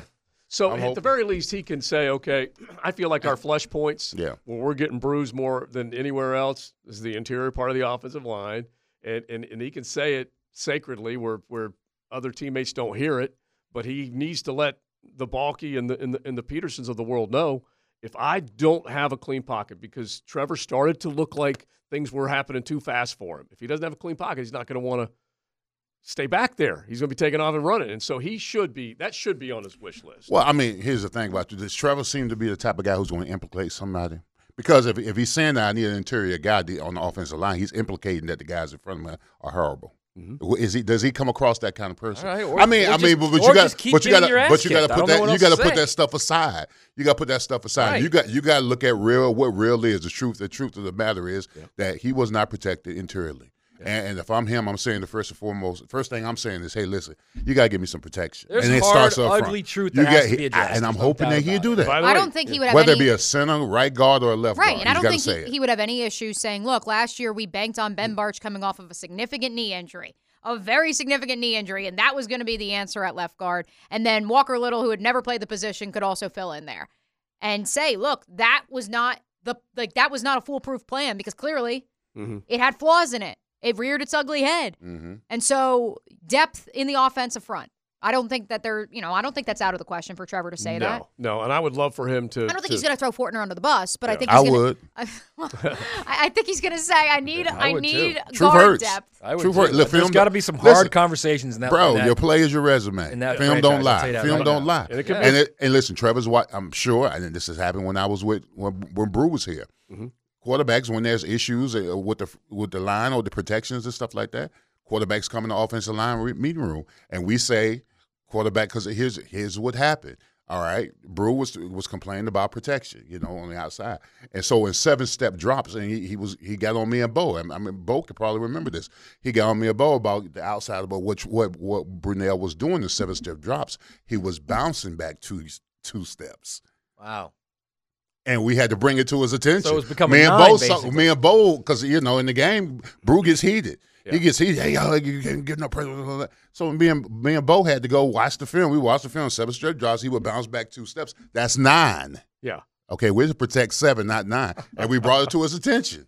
I mean, stuff like that. I mean, little little nuances like that. See, you, you have yeah. to you have to bring to their attention. It's like, I believe, like say backups, they can go and drop something in a suggestion box that that you don't need to identify yourself. You just put it in the suggestion box. Somebody reads it and says, "Oh, that's not a bad idea." Guys like you, you can walk up and step up and say something Yeah. to and and legitimately defend what you what you are saying, Mhm. what you need to win. Yep. So That's what leaders do. that's what leaders do. Mm-hmm. They make they got to make the hard decisions. They, and, and if Trevor has to tell the organization, "Hey, listen, internally, you got to get better. I need protection. Ex- My pocket needs to be protected." Mm-hmm. Do you like the thought of the Jaguars going corner at 17th? Do you agree with at least three fourths, if not more, or maybe the entire cast of XL Prime Time? The Jaguars need to go offensive or defensive line at pick number 17. Draft talk. It's here. The combine is a week away. You know you want to. 641 1010. Get in on the conversation on a Beaver Toyota Beaver Chevy Tuesday. Grilling up lunch with Leon and the Sausage Dudes. Sausage with a purpose on 1010XL. Getting close to the two o'clock hour. Coach Campo, our head coach, will be rolling in, talking NFL, free agency, draft. What is this team going to do and maybe regain an identity? Now, back in the day, Florida, Florida State, there was an identity to that rivalry, was there not? It was Spurrier v. Bowden. It was Bobby v. Orr. And I don't know where this comes from, Maddie, but it just cracks me up when they rekindle some of the old stuff back in the day and Spurrier talking to the athletic. And here's his quote because they were talking about just some of the rich history uh, between the schools back then. He says, Yeah, when we were going up against them, they were an independent school. So I hate to say it, uh, but nobody was looking over their shoulder about the rules, all this, that, and the other. he said, We'd bring some recruits in, and their moms would say, Coach, your parking lot of cars don't look near as good as those up at FSU. I said, Yeah, I know. That's just the way it is right now. That's all right. So they probably out recruited us a little bit back in the 90s. And of course, Miami was down there recruiting very well back then, too. But we got our share. We got a bunch of good guys. What about that? What about that?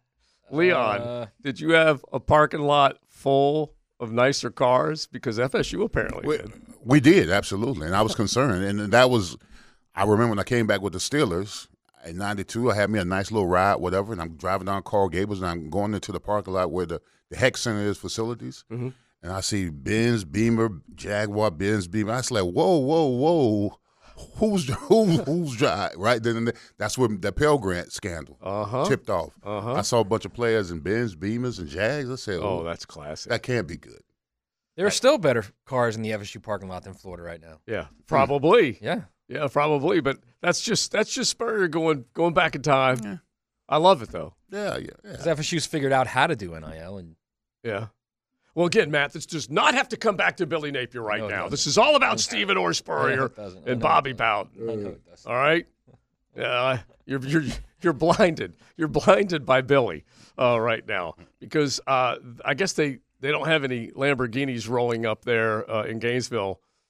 Like Carson Beck rolled up uh, to Athens in, or Ole Miss uh, recruit rolled up in Oxford in. yeah, yeah. I haven't I haven't seen a, a Gators kid from the portal flash in a Lamborghini, Yeah, I have not. or for that matter, like a Toyota, yeah, a Beaver Toyota. yeah, which would be nice. Yeah, Right. g- Give, give them the good ride.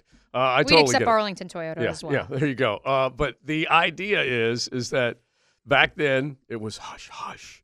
Now it's not, and of course I'm not even comparing one to the other. I'm just just those good old day stories. Which when you when you mentioned the Pell Grant, it just kind of it Yeah. does make you take you back in time. What was at stake? What you were willing to do, and that's how you got the bigs to show up. hmm absolutely. The bags were on the well, underneath the table. They're on the table now. Now they're well over the. well over the table. All right, let's repeat the uh, vote five seven format. You college football fans, you may not know what we're talking about. You diehards, of course, do. But the college football playoff is going to increase to 12 teams. And so this 5 7 format, if you haven't been paying attention, Matt, just lay it out to them because this has right now been voted on by the College Football Playoff Committee. Been approved. It's approved. It's only good for two years. So it's a little NASCAR ish. Uh, just because you approve something doesn't mean it has to stay forever. It's not baked in. It's a just two segue years. to yeah. 2026 and the new contract when the SEC and the Big Ten are going to really start to flex. Which, and my guess is it will be all at-large teams beginning in 2026. Five seven. Tell them.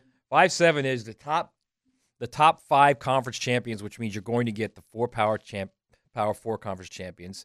There's no, it's no longer power five because the Pac-12 is now, of course, dis- disassembled. Is the Mhm. best way to, Yeah. I guess, the best way to say it. Um, Harpooned. yeah, harpooned. Um, and then the top, the top, it would be the group of five conference champion. Then they won't say that because all they're saying is, is they're trying not to separate the Sure. power five and the group of five. They're just saying the top five conference champions. So you're going to get that, and then you're going to get seven at large. And, and and my guess is you're going to have a lot. It's going to be a, a, a SEC slash Big Ten centric playoff field for the first couple years, and then in 2026 it could get really interesting. Mhm. Like really interesting, really quick, especially if they're all at large. Right. Which you would not be shocked. I don't think too many people would be shocked. if Is they it just win. Big Ten and SEC then, or have they completely broken away at that point? No, I don't think they've broken away. I, I don't. That's. I don't think that's their goal. I know a lot of people like to say that and hear themselves say that, but I don't think that's their goal. Their goal is to keep everything together, but to have the ability to. And this is what this whole group is about: the SEC and the Big Ten meeting together and trying to find common ground. It's about. It's about finding a structure that they can live live in, Right. and it's about enforcement, having their own enforcement. Mhm. So they've always been the autonomous conferences. That's they're, they're not really the Power Five conferences. They're actually called the Autonomous Five. What they were those five conferences Mhm. because they had their ability to create their own rules. They just didn't do their own enforcement. The NCAA still did the enforcement. Right. Now I think they're going to go full bore and it's going to be enforcement and everything. So there will be complete, complete autonomy is what it's going to be. Um, staying in the college ranks, let me ask you about this, Matt. Our friend Tony Pauline just posted this that there will be no pro days in the Big 12 this year, and they would rather have their own mini combine Yeah, in the Big gonna, I think they're going to do it in Vegas actually. Yeah, what's that about? I, I saw this and I was like, man, does It's this Brett require Yormark. a that? He's doing he's doing something different. Just just trying to um, switch it up a little bit.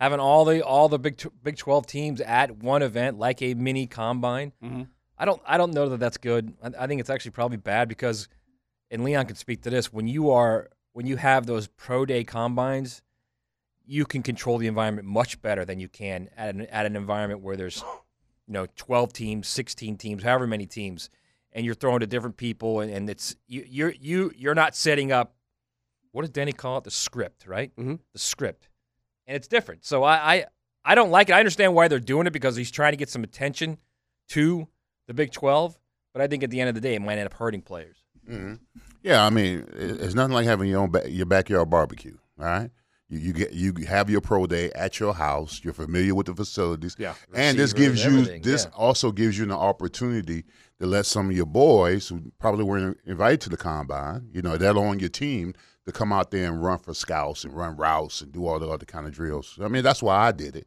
I did it because it was only two. It was only two Canes that were invited to the combine, but then we had about twelve players in our class. So when I had my pro day, all the scouts came out. Yeah. All the guys got to run, do the drills and all that kind of stuff, bench press and all, uh, vertical jump, and you know got some exposure. Mm-hmm. And a couple of guys got drafted, you know, at, off that pro day. Yeah. Yeah, I- I think didn't go that- to the combine. Yeah, that's the best part of it. Mm-hmm. Eyes on you Yep. provides eyes on the other guys. And heck, you told the story way back when with Don Soldinger. I'm coming in here to look. The guy recruited you. Yep. Talks to your head coach in high school. I'm coming here to look at X. Well, you ought to be looking at, at, at this guy. You know, that, that's the beautiful part of it. Mm-hmm. Yeah. And so if that does happen, and I don't know whether it'll break away, you know, 100%, but that gives more players an opportunity to be seen. Mm. Off the text line designed by Lifetime Enclosures, DeAndre Robinson just posted a video of him buying his mom a house, probably more than a Lamborghini lease. So that's good because that's uh, one of the Gator recruits. So Good, go. good for him, man. Yeah, that's nice. That's Like nice. that, like that. And so there's look, there's it's coming in all form and fashion in terms of NIL. That's for sure. Before we send Leon off for the day, I think you'll enjoy some of the responses to our question of number 17 overall, corner versus identity, big guys. As one texter pointed it out, uh, a Tom Coughlin pick, a, a Mhm. big body on the offense for the defensive line for the Jaguars at 17. Um, this is again off of our YouTube channel. I wouldn't be mad at it, but you can get a guy like Renardo Green, aka a corner from FSU in the third or fourth, all for Keon Coleman or an interior offensive or defensive line at 17. I'd really like Fuaga or Latham at 17. Grab another offensive lineman in the second, maybe a wide receiver in the middle rounds. I'm okay with it, as long as he's mean. Yeah, and- I, I want I want someone to chip on their shoulder. Absolutely, defensive line, offensive line. And by the way, you could find a chip on the shoulder with Mhm. those big men that you're talking about, Mhm. but don't think for a moment that uh, Puka Nacua or a Sauce, uh, a guy who's Mhm. receiving the ball or, or Oh, yeah. defend, they got a chip on their Oh shoulder. yeah, absolutely. Those types of guys. That's true. and really they could be mean too. Yeah. Like it Mhm. doesn't have to be as much as we we stress that you know your your identity is built from the core of your team, aka those front three on the offensive and defensive line, and that many times defines your identity. That's still that personality could still come from elsewhere. Mhm. It doesn't have to necessarily be that position. True, true, absolutely. All right, Big. Uh, enjoy the rest of the afternoon. All right. As you head out, Big Sirs is out the door. We'll say hello to our head coach, Coach Campo, coming up in just a little bit. We'll talk some ball uh, with him, especially as we start Uh, we are starting to steam towards the NFL Combine, which will come up next week, and kind of get an idea of what he thinks this team is looking for, and the rest of them out there as they start to eye these draft prospects. There were a few guys that were left behind uh, that did not get invited, but that's also a good talking point that we'll have in the two o'clock hour. Is XL Prime Time. XL Prime Times coach Dave Campo is brought to you by Bold City Heating and Air. Online at boldcityac.com. Two o'clock hour, revved up and ready to go. Dave Campo, big smile. Did you enjoy the weekend without football, or did you find yourself just kind of going through the remote control, going, "Where is football?" Admit it, Coach. Bored. Yeah, Completely bored. Now you Wow. didn't find some of those other great sports like you, you were. Kansas basketball has been too all over the map for Coach. Yeah, now they did win. Yeah. So I got a chance to watch They've been that. up and that was though. good. Yeah, yeah. But you weren't like in on the 200 plus points that the NBA All Star game No. provided on No. one side of No. the scoreboard. No, I don't look at the NBA to be honest with you, which they're fabulous athletes. Oh, yeah, I- my I mean, gosh, yes. You know, it's But it's not nothing your- like really the games are nothing like the All Star Mm-hmm, game. Let's let's put it that way. People think sometimes that's all they do is just run down the court and Yeah. shoot. Yeah. But I don't look at the NBA until the playoffs. And when it gets to the playoffs, I watch them. Mm-hmm. It gets serious. Because that's gets when serious. it's serious business. All right, so it gets serious next week. We've got our head coach Dave Campo in with us. Uh, let's talk NFL Combine to start. If you guys want to jump in on the franchise tag or Combine, any questions you want to throw coaches' way, definitely do it. Text line designed by Lifetime Enclosures at 641 1010. Or you can hit us on YouTube. Just search 1010XL and check us out with the live stream there. So take us from the the preparation, getting ready for the NFL Combine. Kind of what what what's the to do sheet? Well, first of all, all the assistant coaches now are looking at players, uh, along with obviously, and, and and I can only go by what we did. Right. You know, ha- at this part of the time, and I think I've said this before, but half of the day is on the cut ups Mhm. and on the football because they got to get ready for OTAs and everything. It's a brand new defensive staff. Right. Uh, so, uh, and and I'm sure the offense is doing the same thing. So they're looking at all that stuff. But half of the days on the draft, half the days on the free agency, whatever comes first, and obviously it's free agency. But uh, in, so getting ready for the combine, they're going to be they're going to have a pretty good idea of who the players are going into to the combine. Right. And then when they go to the combine, they'll have a sheet that they can go through and kind of grade the guys, and they're really grading them on athletic ability only. All you're doing is watching a guy run the 40, and then they're going through these drills. You look at the guy's hips, his quicks, whatever it is. Uh, you know, uh, as an athlete, you're looking at the vertical jump, you're looking at the change of direction on the three cone and the and the uh, side to side, whatever they call it. I can't even remember. I'm getting old. But uh, yeah, so the the preparation is going now as far as the off season for both, you know, the football part of it and the draft and free agency. Philosophical question from a head coaching perspective this next month or so. You get combine eyes, you see a guy, you note a position of need on your roster. Maybe you address it in free agency, maybe you don't. But I've been told that you need to go into the NFL draft feeling like, hey, if we had to play a game today, maybe it's not at the exact level of the roster we would like for it to play, but we have enough holes plugged that we could go out and play a football game right now. Is that true? Versus, do you say, look, we know it's an offensive line heavy draft. We know that means we're going into the draft with a hole at left guard, but we're going to address it. Versus, hey, we, we, we can't play our hand and we need to at least sign free agents to plug those holes for now.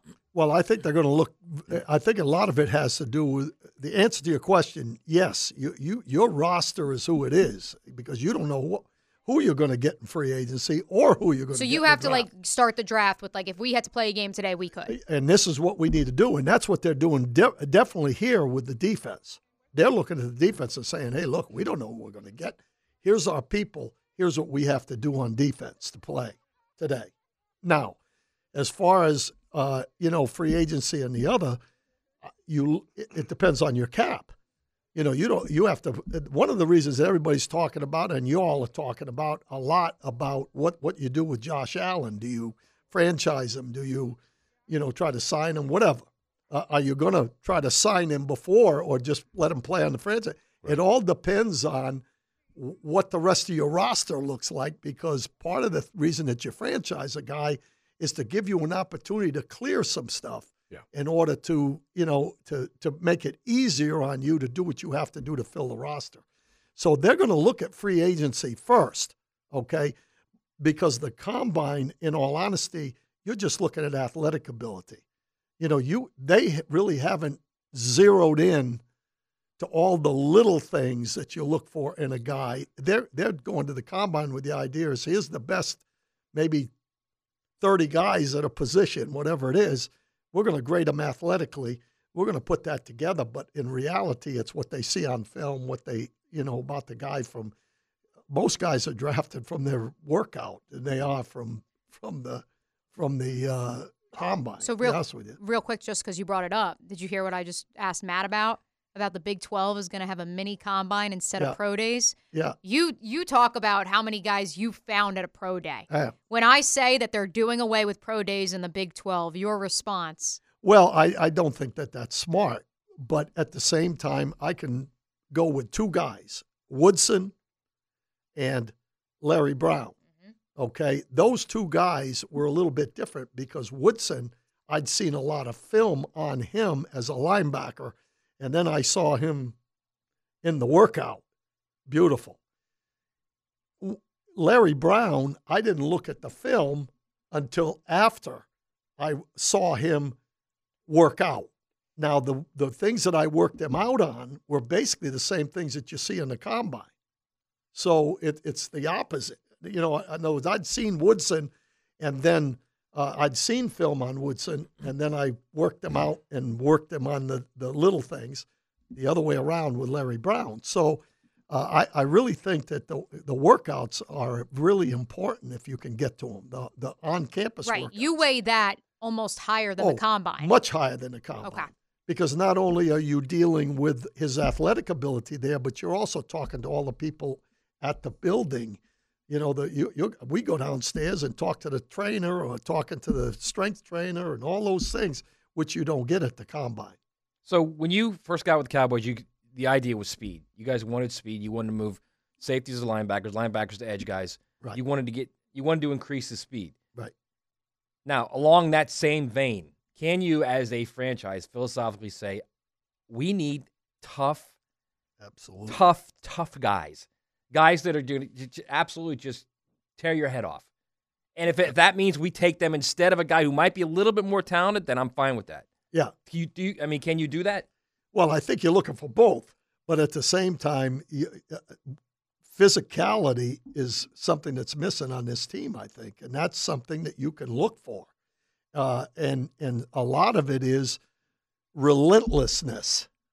You know, if a guy's relentless uh, without a lot of uh, plays off, that's the kind of guy you want because chances are he's going to be relentless when he goes to the next level. Sometimes when you look at a guy and he's not relentless, but he's really talented, it doesn't equate.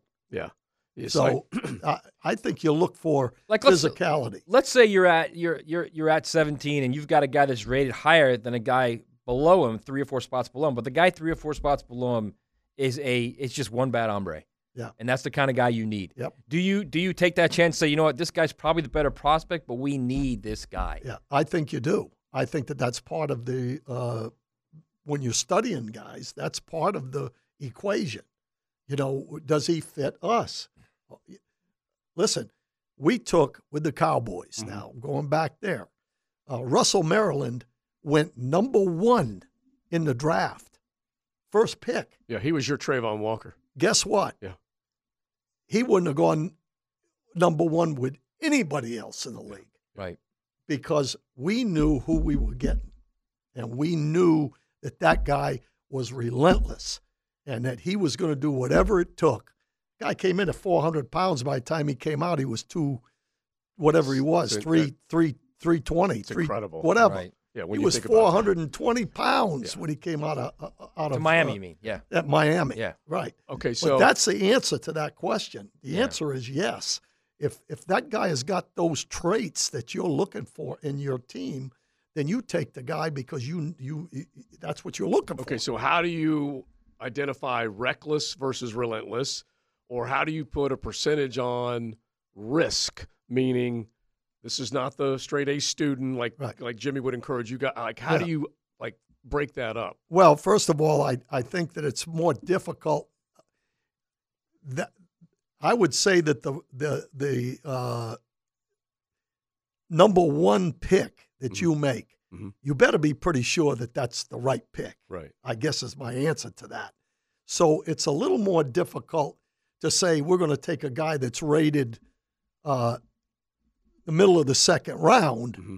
on the in in the first pick with the number one draft pick. I guess that's what I'm saying. Yeah. You know, in other words, when you get into second and third round, now, more risk. I- i- It's less risk. Yeah. You know, because now you're you if hey if he doesn't Well, work I, out, I mean to say you're willing to take a little more that's risk. right. Yeah, because you're not going to get second guessed nearly that- as much. Exactly. Yeah. That's I misunderstood you, but yeah. uh, that's that's correct. Let's wrap this first segment of the two o'clock hour with this. Did you hear our conversation, Coach, with Leon about identity? Yes. You just referenced how you can go into the draft and say physicality is something we want to address. Right. When it comes to identity, do you feel like the Jaguars can just manifest and say, hey, we want to be a more physical team? We want to be tough nosed. So now we're going to go get guys that are that. Is that possible Yes. to do in one draft class? Yeah, I think you can go get them. I think it's a combination of free agency and the draft, though. I mean, I think that they've got to look and see, you know, uh, an example for me would be if we were looking for a tackle, let's say, Well, there's probably five, six, seven tackles in the first round that, that have a chance to be pretty darn good players. I don't know that all of them are, Mhm. you know, phys- physical. I'm just saying Right. they're first round draft picks, right? Well, if if that's the case, then you're going to be a little bit reluctant to take a, a free agent tackle. But if you look at the first round and you say, hey, you know, there's only a couple of defensive linemen in there that are first round picks, and I'm talking about interior defensive linemen, then you got to say, you know, hey, We're uh, prioritizing We got to prioritize that. But Here's in terms of like the meanness, the identity part Yeah, of it, yeah. like so. First off, let's start with this. Leon said if this team is having an identity crisis, like Matt alluded to to begin the show, and and they're, they're at this. What did you? What was the term you used? The acrimony. Yeah, there's just I, I don't think they can afford more acrimony right now. I, I agree with that. I so heard it. I heard for that. a team that's at that stage and may not have an identity, can you just create it?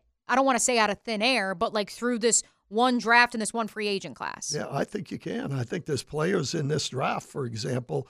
Uh, there's going to be players. Uh, there's a lot of. I, I think this first round is a pretty good first round. Mm-hmm. I'm talking about every position that's important: corner, offensive line, uh, edge. Mm-hmm. This is a pretty good draft, I think. So I think you can create it. You just have to make sure you make the right choice. And you got to be smart. Expiring contracts. You got to be prepared for that. You got to look at the guys that you said. uh, Yeah. Is there is there more in free agency? Are we going to get a bargain if we get that last second guy uh, in that in that area? So let's keep that going. And then also let's get your take on Josh Allen. Uh, Just play the percentages on that. Do you think he will get tagged and how soon? We'll do that all coming up with our head coach Dave Campo right here on XL Primetime. This is XL Prime Time, brought to you by Florida Home AC. Now that's cool on 1010XL. We've spent a good portion of today's program asking the question Could the Jaguars go corner at number 17th overall in the 2024 NFL Draft? Longtime defensive backs coach Dave Campo with us the rest of the way. And so I pivot to you, Coach Campo, and say corner at 17, yay or nay? Well, there's there's going to be a corner there that's, you know, it looks like. Uh, I haven't seen them all yet, but I, I, from what I'm what I understand, there's going to be five or six corners in that first round. I think that there will be a defensive lineman, a center, and a and a corner at that pick. So you know, again, I, I'm a little leery of that, to be honest with you, because they need. We, we're talking about it. They need to firm up the offensive line. However, they do that. Mhm. Now, it, that again depends on what they do in free agency. If they get a, a guy that they feel firms that interior up, that changes the, the dynamic. Uh, they need a guy inside on defense. Th- th- I'm for the big guy first, but there will be a corner there that probably helps us uh, going forward. Can can the can the psyche, the attitude of one guy, just one dude, change change the way a unit performs? Yeah, Donald. Well, you know what I mean. Like, Yeah. like, like can, can they can other guys see that and like, all right, Yeah. all right, he's stepping it up, man. Chris Jones, Donald, get me those guys. You know, So, but but I mean, guys can. I guess the the best way to ask this is, can guys become dogs, or do you have to have that dog in you? I, I think you got to have a little bit of a dog in you. Okay. You know, uh, but some guys do uh, progress probably in that area based on uh, how much playing time they're getting, experience, and all that. Uh, but uh, you know, guys are like who they are. I, I would say Some, but some are. I mean, And- like and Roy pers- Rod- pers- personality of a team, they can take that on. Here- Here's, here's Roy Robertson-Harris two years ago at the end, the last seven games, played Yeah. unbelievable. good. Played, Yeah. out Played of his good. mind. Yeah. This they- year, not so much. Yeah, not so much, and it could have been lack of game planning or, or whatever, Uh. because that's what cost those guys uh, very likely their jobs. But i i it's true that if you are you are okay as advertised, if you come in with that you know personality, that makeup, all that kind of stuff, then a coach will be able to identify you. But sometimes a team can can bring it out of you too. Yeah, I mean, I think that I think the whole mentality of the unit, the coaching staff, all that, it's going to bring out aggressive or you know if that's your mentality. Like, like the Chiefs have made players. Yeah. Okay. Now Paco Paco Pacheco came in with that attitude before Right, he got to right, Kansas City. There's no question about that. right. But they made him even better because of the system and everything. All right, so this is something that we'll probably I'll probably ask you between this and Campo and Joe podcast. I don't know how many times, Coach. I know I drive him crazy with this, but when you go past 15 and the Jaguars are picking 17th, seven. Let's just go 15 to 45. It's not impossible to say that there's a lot of inter- interchangeable pieces there. That's why you That's- got to make sure you get.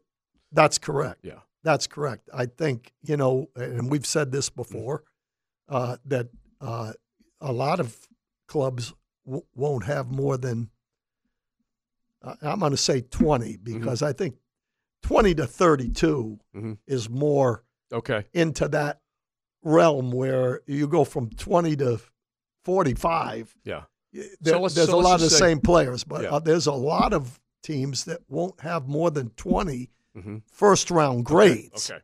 Okay. And whatever that is. Okay. A guy might have a first round grade, and there may be a guy at number 23 that's like a, a percentage point less than that.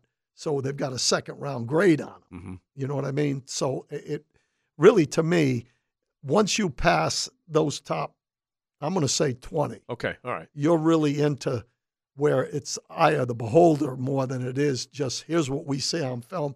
I know this guy's going to come in and, and play for us. So so staying at 17, then you can't just say, "Hey, I'll take one of these positions. I better make sure I'm right with the well, most important." yeah, uh, unless you have three guys that Are you feel good about. Okay. Yeah, yeah, you feel is the same guy, Mhm. you know, in a different position or whatever. It's an interesting time. It's an Mhm. interesting time. Are are you at a point, Coach Campo, where you can give us some names of some players that perhaps you you've identified as like this is a guy who culturally, from what I can see, and physically could start day one. Do you have any day Yeah. one, day 2 Mhm. gems you want to give the give the listeners out well, there? I'm biased a little bit because Yeah. I think, to be honest with you, uh, you know, I like corners. Mhm. They're, they're one of my favorite people. Yes. of all that- that's what we started the segment. We gotta have some. yes. We got to have some corners out there. But this team needs to firm up the interior offensive line and the interior defensive line. Now, I'm not a scout. Mm-hmm. I'm not there looking at all the guys that are out there, but the two guys that I've seen play, not studied necessarily, but Mm-hmm. seen him play in games, I, I'm kind of zeroed in on Murphy kid, uh, Byron Byron, Murphy. Murphy, Murphy, from yeah. Texas, because not only is he athletic, and he's probably one of the best pass rushers interiorly that I've seen in a while coming out. Mhm. Uh, he he's relentless. I mean, he's one of those guys that we're talking about, in Mhm. my opinion. that you say someone else may have more talent, but this guy just keeps going and going. Well, he has the talent with the relentlessness. Yeah, That- that's what I'm saying. You know, his only weakness is he's he's 305. So do you say, you know, in one time you watch him in one on ones, he nobody's going to knock him off the ball. Mhm. You get the double teams and some of that kind of stuff. You know, is he big enough? Which is what an interior D lineman that- has to that's the with. thing you have to Yeah. deal with. That's the weakness. But in reality, I can see a guy like that going from 305 to 325, Mhm. you know, and stronger, and physical. 305 is pretty big, in my opinion. Yeah. So I think he's going to be okay. But his relentlessness goes along with that talent. So that, that is what kind of sticks out to me. Mm-hmm. And I think he can play guard or center. That's the other thing that I think is i- an JPJ. Yeah. uh, Jackson. situation. Yeah. You know. Yeah.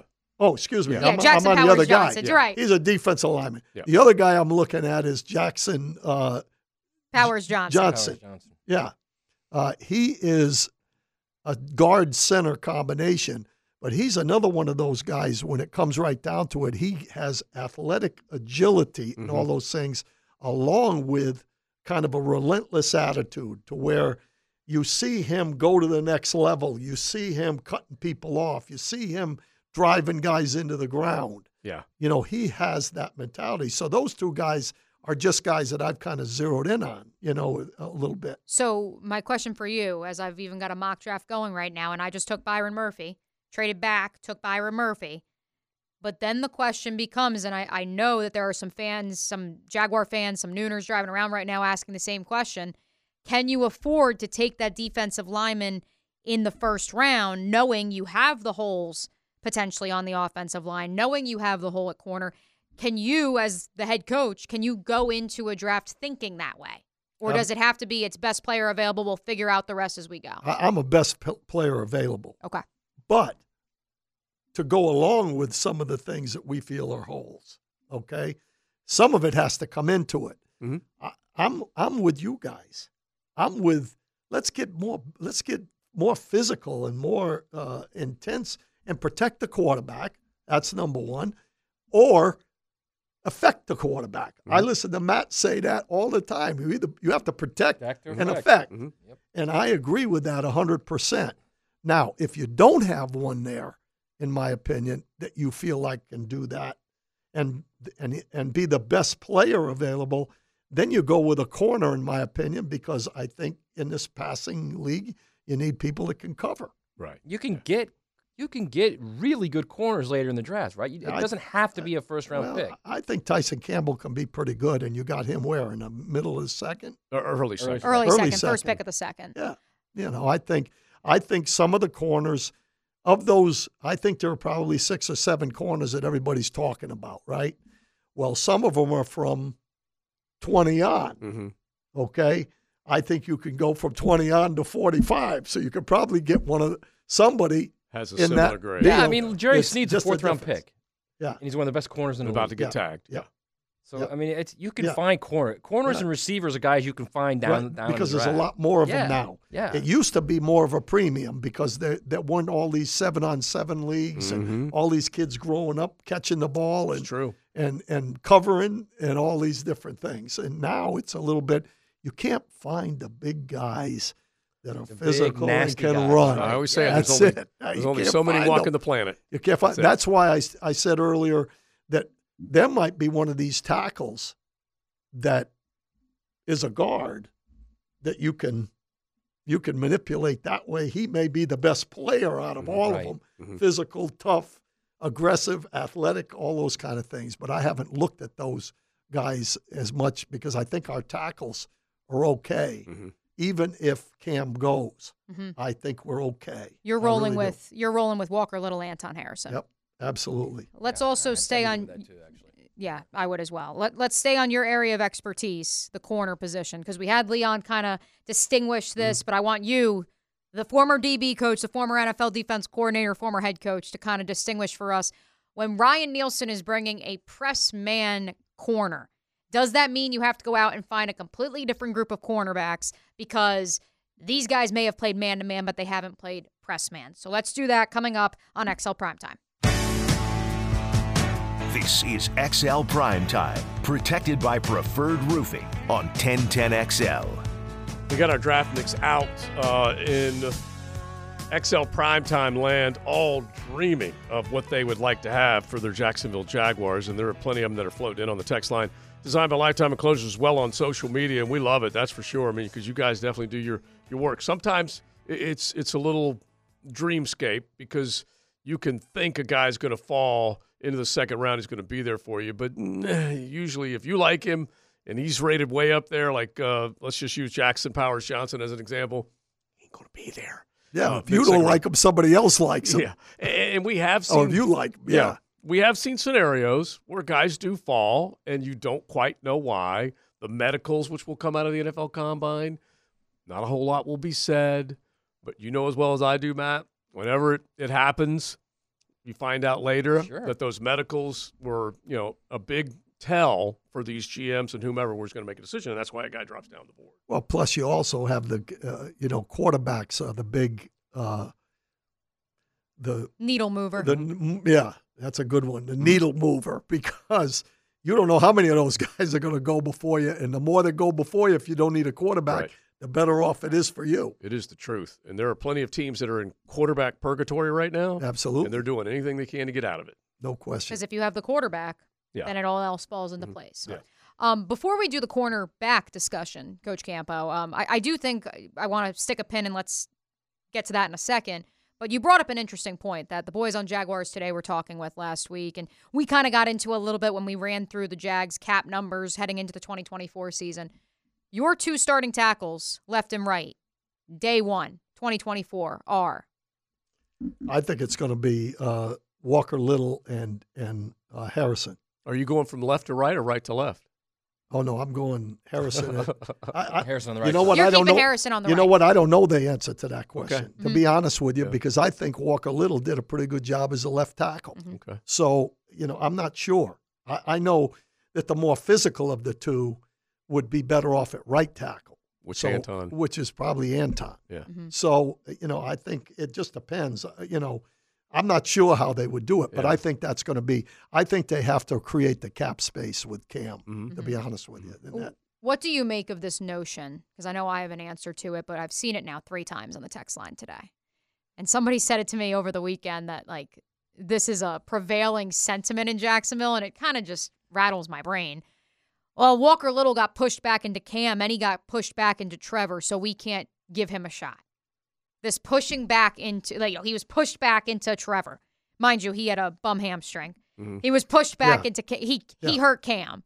What do you make of the, like that being the big knock on I- him? I- I like you invested a second round pick in the guy. Like the least you can do, in my opinion, because he's played well for you when he's been Right. healthy. Correct. The least you can do is a see it through the final year of the rookie contract, and if he performs well, great. Now maybe you have your long term answer, like you hoped you would. Right. And secondly, that's where I look at the left guard position. And if you're so worried about Walker getting pushed in to Trevor Lawrence, how about you fortify the left guard position, which then will elevate the play of Walker Little in theory. I, I you're right. I mean, I think really, uh, you know, when you look at the guy, he he was hurt a little bit.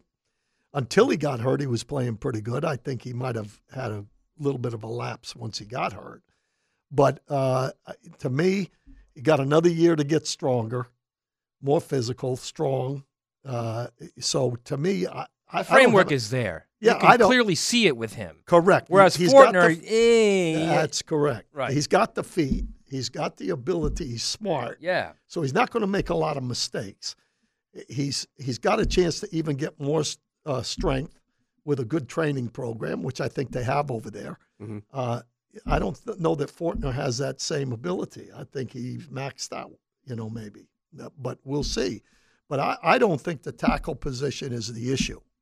I really think it's the interior of the line. Right, and if you let And Cam- however they fit that is going to be a key to me. If you let Cam go, that some of that money can go Yeah. free agency Yeah, on the interior. three. absolutely. Yeah. Yeah, because if that pocket doesn't collapse, then Trevor isn't nearly as uncomfortable. Absolutely. as- and plus, I think when you're in that situation, it gives him more options because when you're getting pushed into, if the outside guys are doing what they're supposed to do, the, the, the quarterback really doesn't have much of an option. Mhm. He's got to keep backing up. Yeah. Whereas if if you control the interior, even if things are covered, Yeah. he has a chance to run. And he can step up, He too. can step up. He can go lateral underneath the outside rushers. He can do a lot of stuff. But if he gets pushed back into, that's the worst Yeah, part the- of the whole thing. the trio's it, the- it, it quickens your your time. Oh yeah, uh, yeah. And- and the situation. The, other thing is that Walker Little. Let's just not forget this. I'm rooting for him. I think he's got a lot of athletic ability and can be the guy. But this is entering year four, and you still don't know for sure. All right. He went from the end of year two, and everyone going, "Wow, look at what he did." We all remember that. To going into year four, and you still don't know. Well, So- I, I think I know.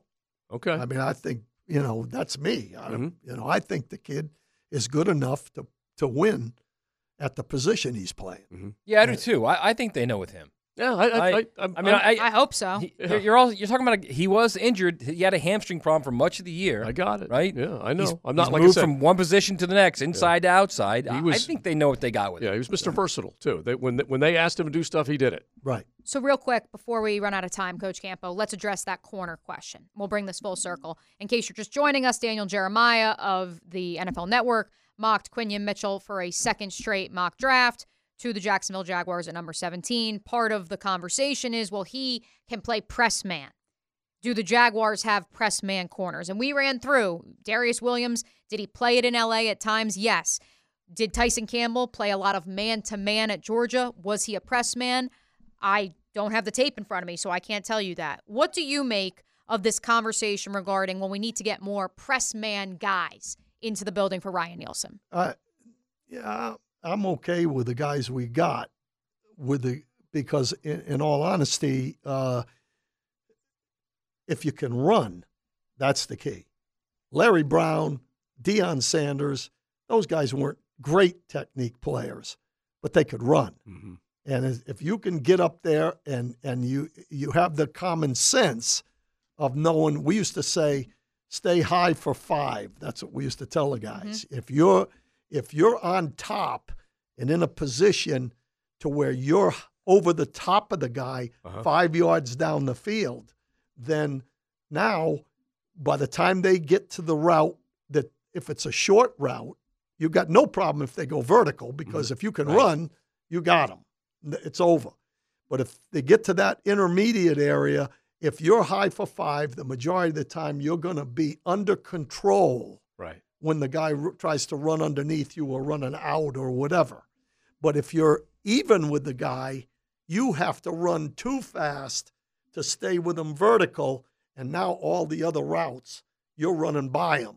You're by them. They know where they're going. You don't. You're trying to cover them deep. So to me, you can teach it. I guess that's what I'm saying. Mhm. Yeah. If you can run, you can technique a guy to where he can he can play press man. Love it. Love it, Coach. Good stuff as always. Uh, Campo and Joe, not today, but back at it next Tuesday. We're looking forward to that. Uh, we will welcome in the Francis Show. I did laugh, though, when you said hi for five. I thought you were talking about JJ. I had no idea what you were talking about. it was cornerbacks. It is XL Prime Time. Now, the two minute drill brought to you by Tire Outlet. Tire Outlet is now hiring. Visit tireoutlet.com slash careers. Equal opportunity employer.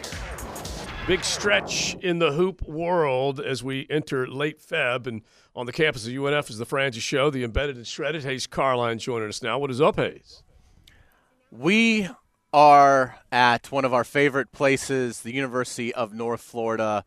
Harmon Stadium, the Mighty Gators rolling into town, 6 o'clock start. Uh, we're looking forward to it. New UNF coach Joe Mercadante going to join us at 320, so it should be a uh, fun Frangie show. Beautiful day out at the park. And we've got two of our big baseball squads from the state in town this week, which is kind of cool, you know, when you think about it. Oh, it's yeah. The Noles are at JU, so it's uh, it's a huge huge day for college baseball here locally, and uh, hopefully it'll be uh, two great games. Have you uh, ne- have you negotiated either on uh, Trent Baalke's side, which I know you like to do from time to time, or Josh Allen's side uh, since we have last talked to you? Well, I mean, again, it, it all, to me, it all goes back to such a missed opportunity. I mean, there are certainly times where you want to be tough at the negotiating table, probably more often than not, really, in the NFL. But I do think there are occasions where you don't need to have a tough negotiation. What you need to have is a friendly conversation, which ultimately leads to a day of celebration for the franchise and the fan base. And that day of celebration would be Trent Baalke and Doug Pederson and Shad Khan at a podium with Josh Allen to announce the biggest deal in franchise history. And Josh Allen has earned it. Uh, so I uh, I think it's a really uh, major mistake uh, on the part of the Jaguars uh, brass, just in terms of what the moment could be. Because now what I think it's going to be is he's tagged, uh, or you know certainly the possibility is that he's tagged. He's unhappy. You have to go through that whole process, uh, and uh, you know ultimately I think he's he's going to be here for the long term.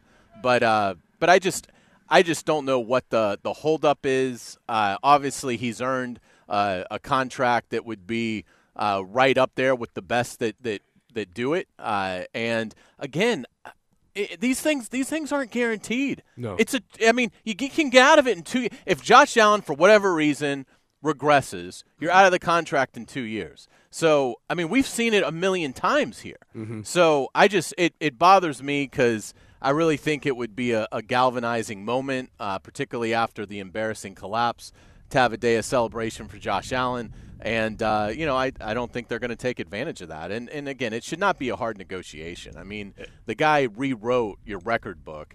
You should pay him. I mean, that's how this works. This- and so there will be times for hard negotiations. This is not one of those times. Uh, It's the truth, bro. I think we got to the red of the embedded and shredded Hays Carlyon there. So you will have plenty more of that coming up this afternoon, correct? Absolutely. Tons of Jags, Gators, Noles, everything. Tons of baseball coming up on the Frangie Show. All right, buddy. We appreciate it, Hays, Franch, Lauren. They will be there. RJ holding it down here. The RA. Would you say that, Matt? Uh, maybe a little bit of the RA from Hays. just, just, Just a little bit. Just a little bit. A little bit. All right, we are done. Coach Campo, thanks for hanging out with us on a Tuesday. Beaver Chevy, Beaver Toyota, thanks to them. Don't forget online, beaverchevrolet.com, Beaver Toyota, St. Augustine.com. Find them on the lot, and you'll find great deals and great people, that's for sure. You got the French show out at UNF, Helmet and Heels coming up at 6 o'clock, and then on into the evening. I think it is Hacker moving up. Yes, this, this Rick week. Ballou is in Las Rick- Vegas. Yeah, Got for- to watch U2 at the Sphere, and so it'll be Hacker uh, right after Helmets and Heels. Yeah, that's going to be crazy for him. He's loving it. All right, we are out. Uh, it is XL Prime Time.